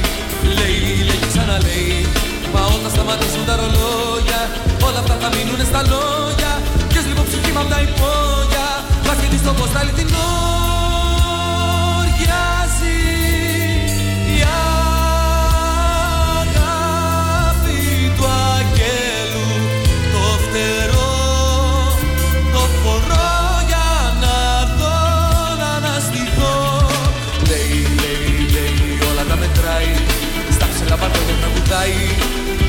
χαμηλά παραβατάει. Λέει, λέει, λέει. Μα όταν σταματήσουν τα ρολόγια Όλα αυτά θα μείνουν στα λόγια.